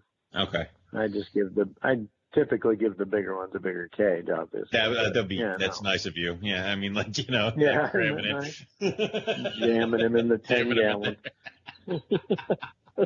it's it's not in a ten gallon on reptil repti carpet. Yeah, it's that's that's nice of you. on the Jesus. hot rock. Oh Yeah. God, yeah. it's Um, amazing we kept every, anything alive back in those days. I know. oh God, I think Eugene Bessette told us once that he's killed way more green tree pythons than he ever actually got to produce because he had to learn Wow. stuff, and it was just things would just die, and he'd be like, "Well, don't do that." So yeah, and then move on to the next. exactly. But Well, um, That's awesome, though. I mean, I you kind of see with the Kingorum, though, like you said, they are white ones. Are you kind of seeing that kind of emerge as like a morph project kind of a deal for people looking for that, or is it just kind of the white ones happened, they're here, and now everyone's kind of gotten over it? yeah. I mean, it, it, nobody's really targeting them. Actually, you'll hear a lot of people say, "Do you have any, you know, natural colored ones?" Mm, okay. Um, and yeah, I mean, it's just one of those things. Either you like them or you don't, or you're Gotcha. indifferent. So, Right. Mhm. yeah, and I mean, they'll produce normal phase ones. You know, they are like if you breed a normal to one of the white ones, they are hats Okay. usually. That hatch, in my experience, anyway. So Okay. yeah, Cool. yeah, but those are awesome little monitors too, like Primordius. They're just so tiny and cool. Tails are huge. Like that. That. that like they are. is that almost like this the entire size of the rest of their body? Because it seems ridiculous. Oh, ridiculous. it's like, yeah, it's, I think they're one and a half to two times the body. Jesus. There's now that one before um, Sparnus was um, discovered just a few years ago. Kingorum had the smallest snout vent length of any monitor. Hmm. Now Wow. Brevicauda is generally the same size, but Kingorum has a longer tail. So uh, yeah, the new Sparnus is, is smaller than both of them. No kidding. Yeah, pretty awesome. yeah. So, just a random question, like these, you know, like the smaller monitors. Um, is that is that the better way to go for somebody that wants to get into monitors because you can keep them in the right size enclosure and offer them. You know, I mean, you Yeah. get into some of these bigger monitors and you're talking like rooms, I- I- Right. Right. Yeah, yeah. I mean, usually, the, yeah. When I'm asked that, I just say, you know, Ackie. It's like the bearded dragon of the monitor world. Um, they, can get, they can get super tame, and they, you know, they don't need a massive enclosure, and they're easy to feed, and you know, you got to, you do need to heat them up, and you know, keep the humidity right. But for the Right. most part, they, they they're really good. right. Very good first monitor. Yeah. Okay. Okay. That's awesome. Cool. All right. Did we uh, did we cover Pilbarensis yet, or are we kind of like just dancing around them, and kind of mentioning them here and I mean, there? yeah, like yeah, I mean it's it's Odatria. You just I've always kept them all the same, and they all kind of do the same. Some are more shy, some are tougher. Pilbarensis can be a bit tougher, um, Okay. breeding wise, but then other guys do them just fine. So it's a husbandry thing, man. I mean, Right. I think the issue we have in California is it's so dry here. Mm-hmm. Okay. Um, so some of those are tougher, whereas like Ackies and stuff do great in it. okay. Um, it's just like the old rainbow boa thing. On the East Coast, you know, rainbow boas totally easy to breed. Right. Um, I'm talking like 80s and 90s, but back here we had a hell of a time um, because you know we didn't understand the humidity needs. Right. And there's there's there's like rosy boas out here. You know, they're from here, so they're easy to breed here. And here on the East Coast, they can be tougher because they're too humid all the time. Yeah. And this again back back in the day before people really got it. Right. Right. So I, I mean, there's probably ge- geographical differences like that in, within the U.S. Most likely. wouldn't doubt it a bit. hmm Right. Okay. Cool. What about? uh, I mean, if what would be the you know, um I don't know, the best advice you could give somebody that wants to get into monitors? Uh, you know, what would be where they would start? Uh, besides research Put- before put you the buy it. crop monitor Read, down. read, read. Read. Okay. Okay. Yeah. Well, the the trouble I'm having these days is none of the none of these youngins read anymore. No kidding, like, man. It's all, dude. It's just the internet, and you know, I'll name a book, and they'll be like, "What's that?" I'll be like, Oh, "Ah, trouble. killing me. Yeah. You're killing me. Start with a book. Yeah. Right. Can I get it online? No. God damn it. You can order it online, but then Jesus yeah, Christ, read get it. at Amazon, but yes, it's not online for you to peruse. Go buy a book and sit down and read. There's a thousand research papers on Odatria alone that you can look up online and get a PDF of. Right. You know, and nobody wants to read. They want to look up uh, YouTube and and all this other nonsense or somebody's you know pet page or Right. no, you're not going to get the info you need, man. You got to do research and, and learn. Right. And you know, even the magazines, these kids have never seen a you know reptiles or anything like that. I was talking to a kid this weekend. I said, "Go read my reptiles magazine on Ackies from the '90s. It's the same information." Right. As Hasn't I Do that. well, where the heck do I get that? I don't know. Go to a library. You know what those are? A Right. little building has a bunch of books in it. You know? Yeah. They, it's it's almost like it almost be like well you know if, even if you had like say you xerox copied a million copies of your article Uh-huh. and you handed them Right. out I, they Yeah. people still wouldn't read it they wouldn't read it. they No, would they- want you to like i don't Yeah. know break into their house and read it to them as a bedtime story like that's what they want they want to be make a YouTube spoon fed video. Yeah, uh. Oh. I'm YouTube video of me reading it. yes the wonderful shiny music yeah done like a little side job for you, man. You can go and read some monitor there you articles go. and stuff. There you go. yeah Yeah, that'd be fun. Okay. No, yeah, I mean, just read, do research, talk to people, uh, you know, and don't just dive in because you're gonna have a hard time. Yeah. it, it, it's something. It almost seems like, and I, and I don't want to say this because it, it's probably not true, but it almost seems like the people in, who are into monitors are the ones who make the. Well, I couldn't keep the Savannah monitor alive, but there's a croc Yeah. monitor over there, and it's really cool, and I really want it. I'm gonna buy it, Yeah. and then I'll worry about doing all the other stuff for it when I get it. And it's like, oh my god, no. Yeah, But yeah. that's totally. just my personal I saw a tame one. I saw a tame one at a show once, and I pet it and took a picture with it. I want one of those. oh my god. Yeah, I saw a giant alligator at a show once, Right. and I laid down next to it. I don't want it. Right. I do not want it. Nope. Yeah, no. no thanks. Oh Cool. I'm over that stuff. Well, uh, Yeah.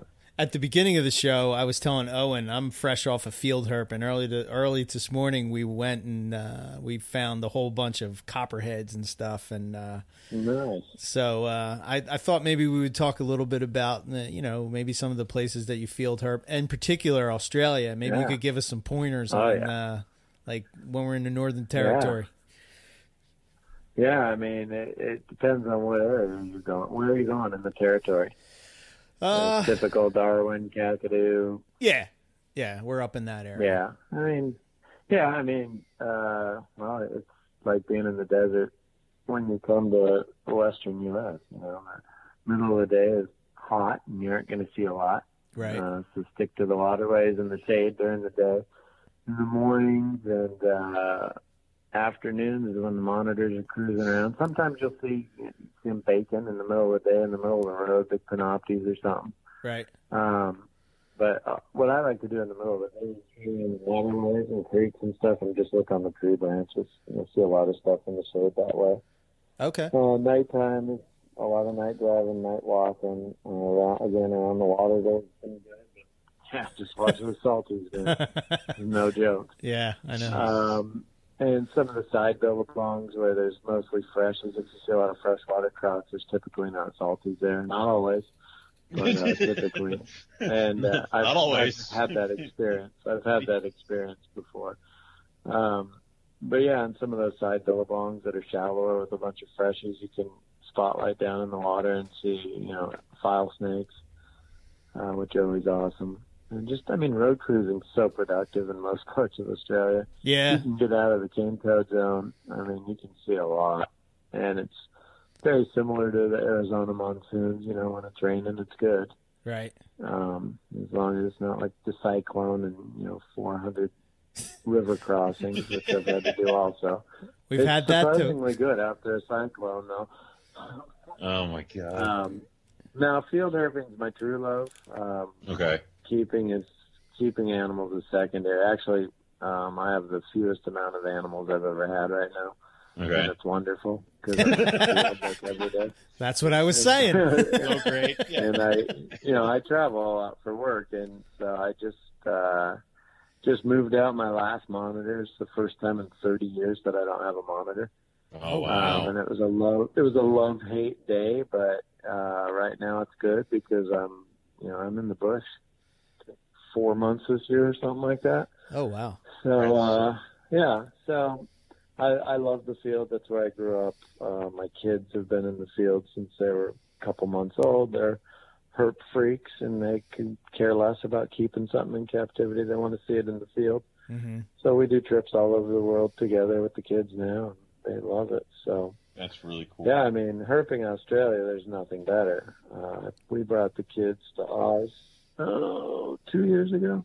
Okay. That's our first trip, and you know my kids are catching frillies and carpet pythons and watching me play with you know brown snakes, and yeah, they they loved it. They loved every second of it. All the great frogs. There's so many awesome amphibians. I mean, you could just I slaughter myself when I go to Australia because I just don't sleep. I mean, I'm averaging like four or five hours a day, and usually trying to sleep in the middle of the day. Right. Um, and it's just it's just amazing, and it's just untouched. I, I've I've herped all the states, including Tasmania, and Oh, it's just that's cool. it's just amazing. Yeah, it's, there's nothing better. Is there a So species yeah, that you you'll uh, is there a species that you Missed It's and still kind of on your what, list? White whaling. Yeah. Well, there's there's areas I haven't been. Okay Um, so I've seen almost all I've seen almost all the Australian monitors and photographed them, okay um, but I haven't been to the Cape York Peninsula. okay So I got to get my keithhornei because I've worked with them in captivity in Australia, but I've never seen a keithhornei. Um, and there's a couple new species now that have been recently described in the last few years. Um, so it'd be fun to tick those off. Um, but I mean, anything really. I mean, it's just once you're seeing when you see monitors in the wild, it's just unbelievable. They're just amazing. Anything is amazing in the wild, but Yeah. to me, seeing monitors is just the coolest thing ever. any And especially when you see them do like behavior. Like I've seen glauerti in the wild, and they do the little head shake and everything when they're crawling real slow, just like I see the ones here do. Yeah, just amazing. what was it like you found the perentie what was that like Yeah, they're friendly. Holy the hell. same. It's like, I mean, you just don't expect a lizard that big to just be sitting there. you know, and it's the first, the first time I went to Komodo was the same way. You're just like walking along. It's like, bam. like, what the hell are you doing just sitting out here? right And that's kind of how perenties happen. They just, you're just walking and all of a sudden they're there. And it's like, oh. And you know, the shy females will take off and younger ones will take off. But the big boys, they'll just sit there and be like, yeah, do it. Just you know, they just, and laces are like that too. Big male lace monitors are just like, yeah, good luck, man. Come here. when you're the biggest, baddest No, thing in I the mean- area, you don't have to move. It's like, yeah, it's Yeah, that's fine. I get it. Exactly, and, and they know it too. They just have this air about them. Wow. Perenties are gorgeous. Yeah, I they're- mean, They oh, are. God, they're so pretty. It's hard to beat. Yeah, they are.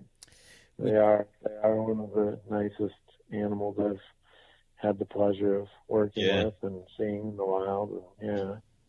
Ev- Even messing around with um, uh, our friend Brian Waterloo uh, went over to his place and messed around with his lace monitors. Even them, Mm-hmm. Yeah. just powerful, strong animals and really cool. Oh yeah. Yeah.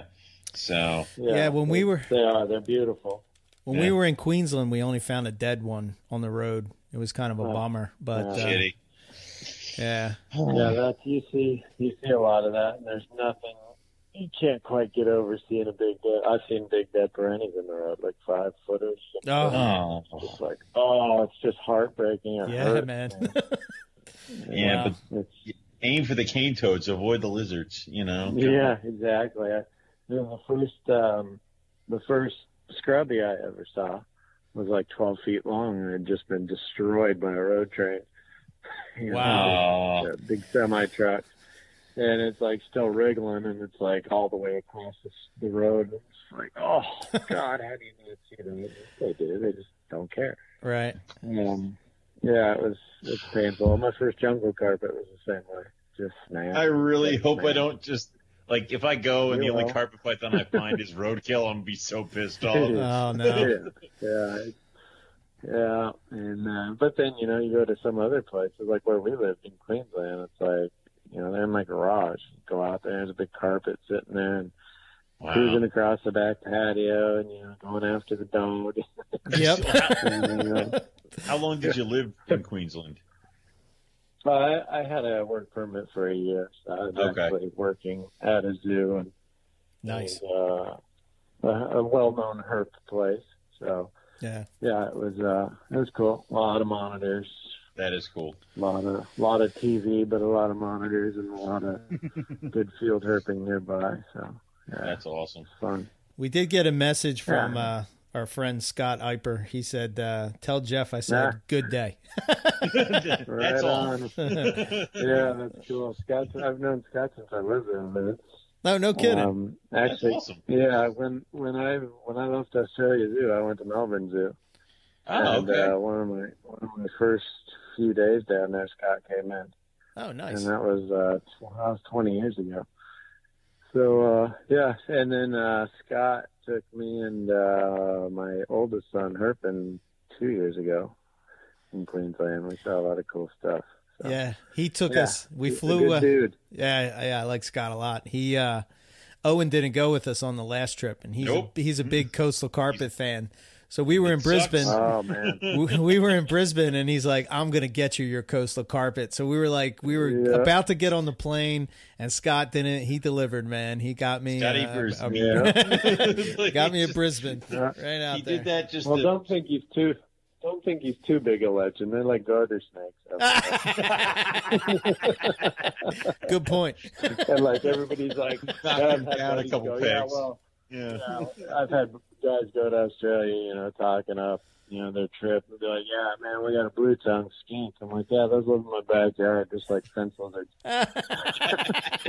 so, Damn it. so there's other things that are there's things that are easy and things that are tough, and uh, carpets are pretty easy if you're in the right place. Yeah. Yeah.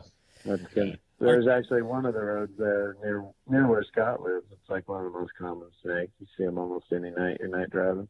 Oh yeah, he's always sending me pictures. They're on his, you know, on his fence. They're in his yard. Yeah. it's like, oh, Right. check this out. Yeah, it's amazing. Yeah. Yeah, and it's awesome. There's nothing cooler. And or you got a you know a brown snake chasing a, a skink or something across your backyard. And That's the waking one- up to the kookaburras. oh no, Yeah. they're, they're annoying. That's the one thing we didn't find on our last trip. We didn't find any elapids. I mean, I don't know if we were looking at the wrong time. Not a one, you know. Um, They nearly Wow. ran headlong into a weird. cassowary, but they missed the elapids. yeah, yeah. we- Yeah, oh, sorry. yeah, in Kansas, you know, it's rainforest surfing. That's a lot tougher than, than arid land surfing. yeah. Mm. And I say that to everybody. Even you know, when you go to Peru, it's one thing, but in Costa or in, sorry, in Australia, no, surfing ain't easy. Yeah. I mean, you'll run. There's some roads you can drive. Um, there's a place we used to hit quite often um, down there in Queensland, and you'd get oh, a million small-eyed snakes in one night, or golden crown snakes. You know, little rear fang, or not rear fang, but little elapids that aren't super dangerous. What we call a ruin your day snake. Mhm. Um, and you know, and then you know, small-eyed snakes deadly. Um, and then you get Stephens banded occasionally. and That was a big prize, but uh, yeah, you wouldn't get. You never see brown snakes in the jungle, almost ever. Right. Um, but out in the savannas and stuff, they'd be everywhere. So yeah, it's just, and it's a seasonal thing too. You know, just like here, I know what months are the best for rosy boas. I know what months are the best for king snakes. Right. You know, it's same sort of thing. You, Right. you start learning it after a while. Right. So. That's cool. Either way, you'll have an amazing time. Oh hell yeah, man!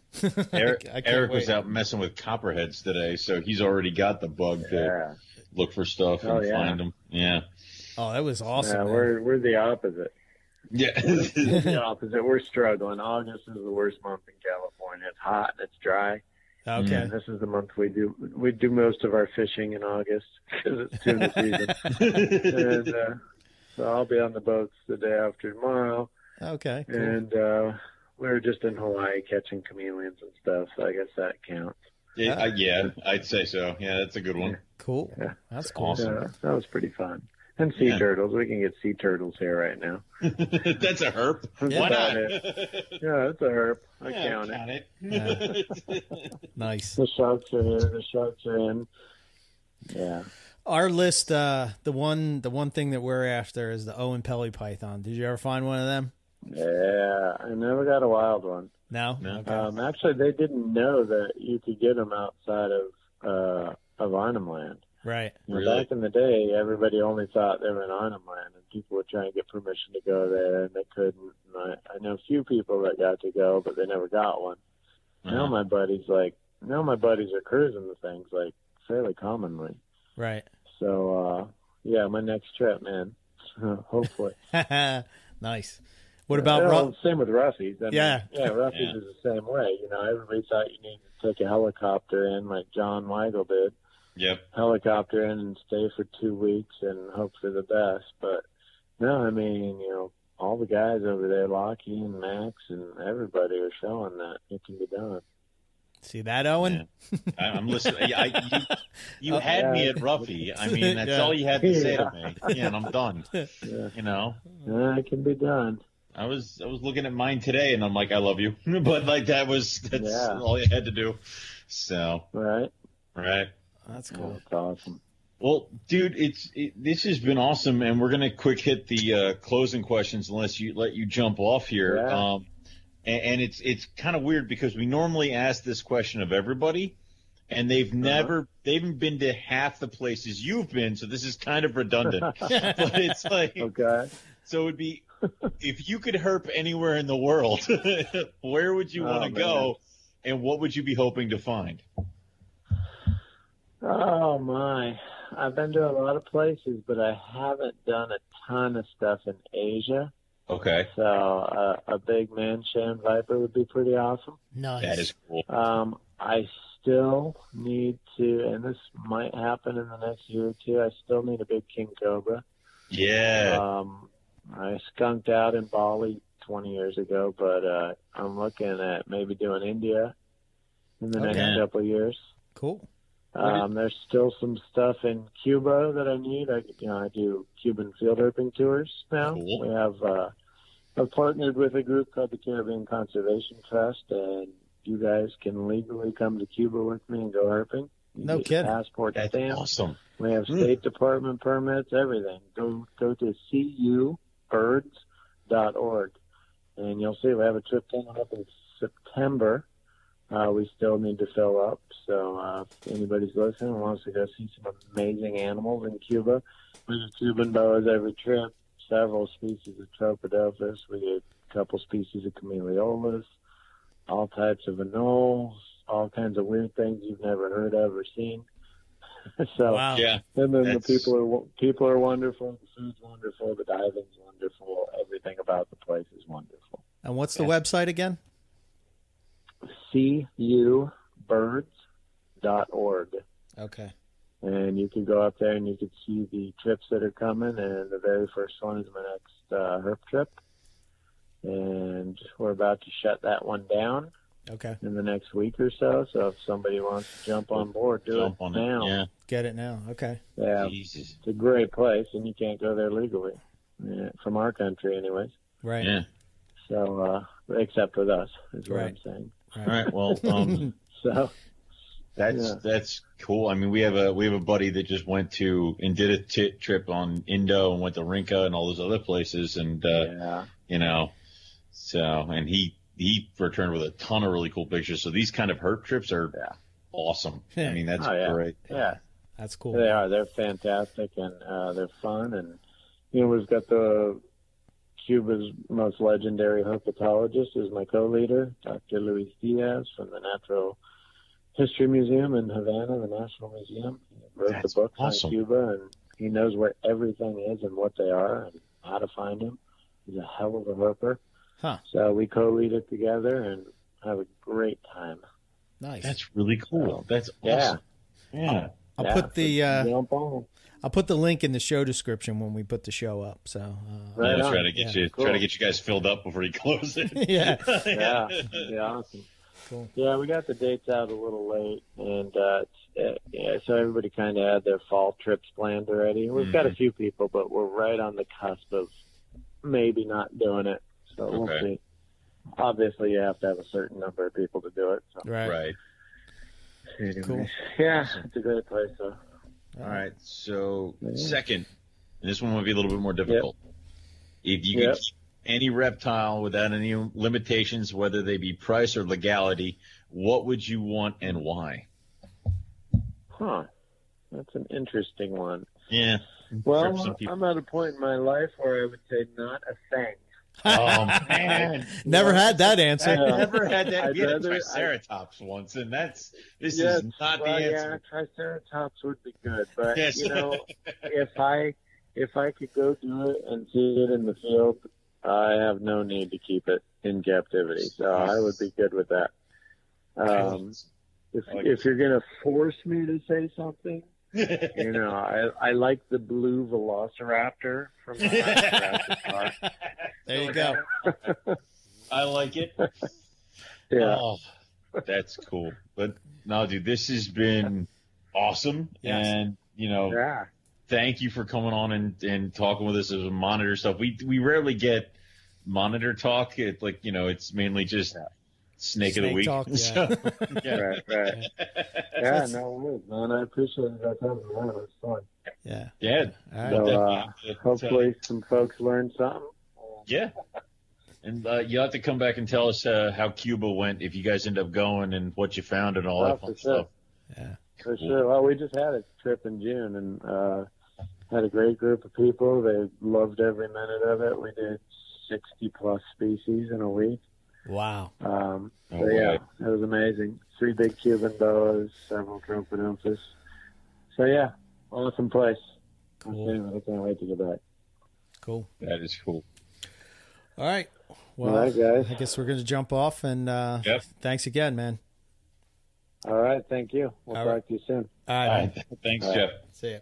See you later. What do you think, Owen? We going to Cuba or what? I, if, I, if I had time, money, you know, dude, that's why I'm like, quick, quick, someone call Zach. It's like, you know, Zach travels. Zach's our infield correspondent. It's like, you know, yeah. God damn, that does sound so cool, though. Yeah. Yeah. Especially you would see shit that we've never seen before. You Well, know? you imagine, like, you know, it's a Cuban boa. I mean, that's rare in the states, regardless. And now you get to go see it and check it out in the wild. That's that's really awesome. Crazy. So, yeah. Yeah, I enjoyed that episode. You know, monitors are one of those things that I'm I'm not too I'm not overly familiar with. Like I am with well-versed. snakes, you know, Yeah. but uh, I'm slowly digging, especially because we're going to Northern Territory. I thought I might need to up my game a bit and knowing the different species and stuff. You know what I mean? So I'm I'm pretty good with the, the the smaller monitors. It's some of the bigger ones that sometimes throw me. Well, off. and that's and that's where you that's where you have me because I know some of the big ones. yes, So there we go. I finally have a purpose in the Australia trip. Right. Because it's like Rob's there to make sure Owen doesn't die. Right. Keith's there to make sure we don't get lost. You're there to take pictures. Owen is just like, what am I? The plucky comic relief here?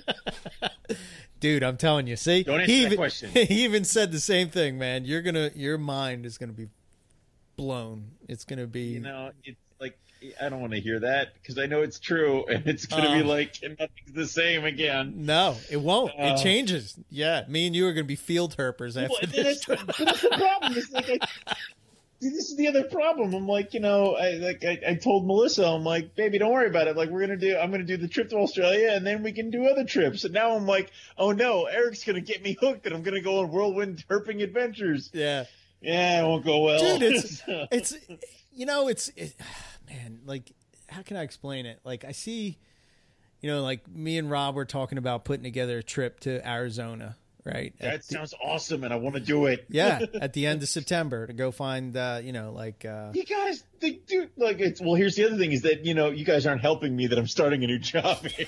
I know, right? You can't. It has to be like over weekends. You can't. Well, it is. do- It's a weekend, so you you're good, man. You're good. Yeah, good. Yeah, you might have, have to leave leave- early on a Friday or something like leave that. Friday. but, No, I might not even have that. But guess the problem is, dude, I start in the beginning of September. Oh, and damn it. like, dude, I'm using all the goodwill that I have not even earned yet to For make sure that I have all for Australia. Yeah. So you know, Okay. it's like you're killing me here, guys. Yeah. I might have to fly out Friday night, meet you there. Like- whatever. God. You know what I mean? Yeah. Like, uh, but um, we're trying to put that together because I think that would be cool, uh, just to go out there and see rattlesnakes and the shit that's out there. And I don't know. It's like I feel like you know when you do it, you know, you're seeing the you're out in the in the wild. You're getting a feel for like what it's like for that animal in the wild because you're in the environment and you're hanging out with your buddies and it's kind of like you know you're joking, you're having a good time, you're talking about stuff and I, I don't know. It's yeah, it's it's just an overall it's a it's a it's a good time to me it, it's like what Jeff just said. You know, it, I think it's something along the lines of you get to see it in the wild. And he was talking, and he kind of hit on a little bit how he saw some of the animals that he kept in captivity in the wild, and how some of them would do the same like head shaking activity. yeah Like that just points to me that you're doing it correct. right If the animal in the wild is acting the same as the animal you have in captivity, you're on the right page. If you sit there and go, well, mine just lays around, something's wrong. And you might have, you might like, you know, I don't get it. Mine's not this active ever. It's like, that's okay. right There's probably something wrong about that, right? I don't know man it's kind of yeah it's it makes you think you know like uh, I think of like you know when everybody says that uh, well it's like he was talking about with croc monitors like oh yeah this thing's super chill man Dude. it's like yeah because it's not heated up Dude, I literally was at a show where uh, Andrew was talking to this one guy, and he's like, "Well, you know, I had the Savannah monitor, but it died." And Andrew's like, "That sucks." He goes, "Well, you know, alter this, alter this, you know, try again, maybe." You know, in a couple months when the imports come in, you know, give it another shot and you know, figure out what you did wrong and correct it. And the guy's like, Did you see the croc monitor over there three tables away? And he's like, I did. He's like, I was thinking about that. And and Andrew's like, You are not prepared. you don't Yeah. know. Please please don't. And then he spent he must have spent like twenty minutes trying to convince this kid this is a bad idea to do. right Because and then halfway through the show, the guy comes over with a burlap with a with a pillowcase, and it had the croc in it, and he goes, "What do I do?" And I'm like, "This." I'm like I, I need to go over here with my pythons where I'm not going to have a conniption because now not only have you spent a, a good amount of money on an animal you have no idea how to take care of, you're coming around and asking for advice from somebody after the fact, and I hate that. It's you know, it, it's it's yeah you know, it's it's not even like you know, I buy a snake and I'm like, all right, well, let me get some particulars from some people. But I already kind of know, already have a working knowledge of how to keep a snake alive. I've got that. so you know, it's right I don't know. It was just, and, that, and I think that happens a lot, and it's unfortunate because you know, you're you're you're kind of doing a disservice to the animal, in my opinion. I agree. Yeah, I agree. You know, uh, yeah. So I don't know, man. Here we are. So next week we're going to be talking to our good friend Warren Booth. Um, Yay! and we're talking about your absolute favorite Damn uh, it! uh, topic. boas. Boas. yeah, like those. You know, you're so unoriginal. Yeah, I know, right? I'm not Yeah, as witty of comic as you are. I know, right? you know, I, I, What- I, what I I need say? some work. what did I say yesterday? It was uh, we took a flying snake and wheelered it off your house. I mean, that was yes, even, even, even that one. I'm like, that was good. that, that was really good, man. That was good. I laughed my ass off on that. I can't wait till people hear that. That's going to be the new thing. Yeah. I fucking wheelered it, man. Yeah, he wheelered it off the house. What? Yeah.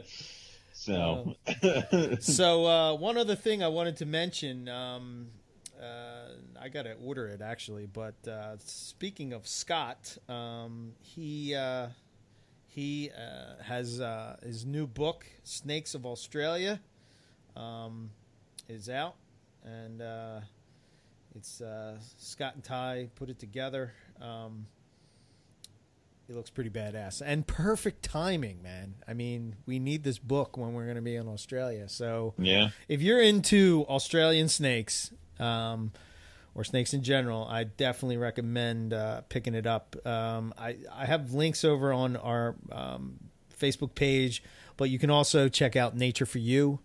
Um, and uh, I'm sure he has it for sale up there. This, I think they're taking pre-orders now, um, but uh, yeah, I don't know if it's on his hold on wildlife demonstration page. I'm Mm. gonna look it up real quick. Uh, da, da, da, da, da. Rob, Rob was like, "Hey, Eric, why don't we, you know, save ourselves some money and split shipping?" I'm like, yeah. Yeah. I'm like, yeah, that sounds about right. So if you go to um, wildlifedemonstrations.com, you can see it there, um, or you can go to their Facebook page, uh, Nature for You, and you can you can see the links there as well. But uh, I highly recommend uh, getting it. And uh, I don't know if they're going to do distribution into the states and sell it through here, but I'm I'm not worried about that. I need well, you know, if we gotta if we gotta hit a Barnes and Noble when we're in Australia, we can do that. there you go. Yeah. Oh, I, I, Contraband, you're bringing a book back. It's Yeah. oh no, You can't do it. You can't do it. So uh, yeah, check that out. And um, yeah, next week's show we're talking boas. Should be cool. We haven't talked boas in a long time. Uh, so and They have live babies, some- you know, yeah, kind of like pythons, but they ha- they don't lay eggs. There, Right. I've now summed up most of the episode. there you go. Welcome. Yeah. Yeah. Uh, he works with some cool projects, so He I'm curious to hear about uh, what's going on with there. And obviously, he's just uh, he's he's a He's, He's a, a fun g- guy. Yeah. and he's freaking genius herper. You know, There's it comes that. so the fact that we're even having a conversation with him, uh, yeah, I don't understand why these really intelligent, really You know. cool people keep talking to us. Yeah, One know. of these days, someone's going to get, you know, wise and hip to our tricks. right? But, you know, like, why are right we now, talking to these guys again? yeah, really? Yeah. These, these morons again? right. So, It's just because we put the work in, and that's all. yeah, got, well, no, no, you put the work in, I just show up. Well, So, it still work. so uh so yeah I, and i wanted to make this quick announcement too so going forward we're probably going to Yep. start to record the show on monday nights so that Right. we can upload it and it would be just like you were listening to it live on tuesday night uh when you're you know because i think some people like have uh made their snake cleaning time around Riley when the show having is an existential crisis. Yes, he doesn't know what to he do. Cannot listen on Tuesday nights, and it, it, it we I feel bad for him because he's probably right now downloading it and listening to my voice on like a Wednesday and doesn't know what's going on. slowly kicking a can. I Right. mean, have you seen Arrested Development when that one kid is upset? He just kicks a can down the street, looking all sullen. Yeah. yeah, yeah. Riley on a Tuesday, it's like poor guy. damn So- sorry riley Yeah. so we have to. So this way, uh, because we'll release on Tuesday nights at nine o'clock, people who are used to listening to it at that time can still listen to it at the time. Um, the chat will be active still at nine o'clock on Tuesdays if you want to get in and have a chat going while everybody listens to the episode. Um, that's something else you can do. And yeah, so we're going to try to keep it that way. So, and Eric and I will just have to figure out, um, what happens on Tuesdays. Yeah, I, I don't know. Man. I don't really know what to do. I, I don't know. I mean, I, God help you if the Steelers play on Monday Night Football. That's ah. all I'm going to say to you. Well, here's God the thing, man. We could yeah. do it on Sunday. Oh my, god. oh my god! We could do it anytime we oh want. God. Oh my god! We're so free now. I don't. I don't know how to oh. feel. It's like we've been captive. Captive. we've been in captivity for seven years, and now you it's did like this to us, and now we're free. Oh, so glad. Well, and that's also good because when you go down to Florida, we can just record. That means you know it, it was we we just have to bring Rob on now. I mean, we don't have to have like an emergency. No, he can just come on to, and chat with us. Yeah, it's yeah, and also um, I would like to uh, maybe we should try to we should maybe try to get one where we just put it, you know, have it in the can for if we ever need it. Probably not a bad idea. Probably not yeah. a bad idea. Yeah, I know for sure. So, so yeah. all right. Um, yeah, I guess so. If you want to check us out, uh, you can follow us on Facebook uh, and Instagram, um, Ray Python Radio. Um, you can download the podcast on uh, whatever podcast app you use. Um, and, you know, um, our main spot is Blog Talk Radio, but uh, you can get it on iTunes, Stitcher, whatever other ones are out there. I'm not even sure. Mm-hmm. Spotify, mm-hmm. all that kind of stuff. So that, and if you want to get in touch with us, info at moreliapythonradio.com. Um, and I, I have been using uh, the uh, Instagram as uh, when we, when, well, for like field herp and stuff. So we just post mm-hmm. it up mm-hmm. there. So if you're curious on like if me or Owen, I guess I have to give you access to that, Owen, so you can get in there. You um, might. I mean, you know, it's like this is almost like reminiscent of when he gave me an email uh, at MoreliaPythonRadio.com, yeah. and I'm like, no, no, like I don't need it. I don't. I don't that. want anybody talking to I, me. They don't need, they, people do not need to talk to me. Right. So you know, but uh, yeah, it's. Uh, I'll put them over there. That way you can you can see you know where we're going and what we're doing and all that kind of stuff. So okay. Um, and then for myself, uh, it's just ebmorelia.com and. Uh, you can follow me on all those things as well. So, yeah, that's cool. all I got. All right. Uh, for me, you can go to rogue-reptiles.com. Uh, all the 2018 babies are up for sale. Um, so if you're looking for, there's, I think, some caramels, uh, pos het Axanthic. There's a bunch of tigers, pos het Axanthic. There's some jungle jags still kicking around. And uh, yeah, uh, scoop up those. The 2019s will probably be up soon. Mm-hmm. Um, I'm still feeding those up, and it's like they're they're so teeny. so, yeah. uh, and I almost don't want to put pictures of them up until the bredli are ready, but then I kind of keep realizing that it, it's going to take a while for the bredli. Right. So, um, but yeah, those will all be up soon. As far as upcoming shows, I got nothing. I'm not doing anything. No shows. No, nada. But um, I can and we'll be at the next Oak show. And I think there is a there's not going to be another Hamburg until October, so I won't pro- I won't be able to make that one. I don't think so. Uh, if you're coming to any of the uh, East Coast shows and you want me to deliver an animal, just get in touch with me and I can probably make that a possibility. Um, as far as uh, Facebook, it's Rogue Reptiles on Facebook.com. It is Rogue underscore Reptiles on Instagram. And yeah, that's about it. So we'll say thank you all for listening, and we'll catch everybody next week for some more Morelia Python Radio. Good night.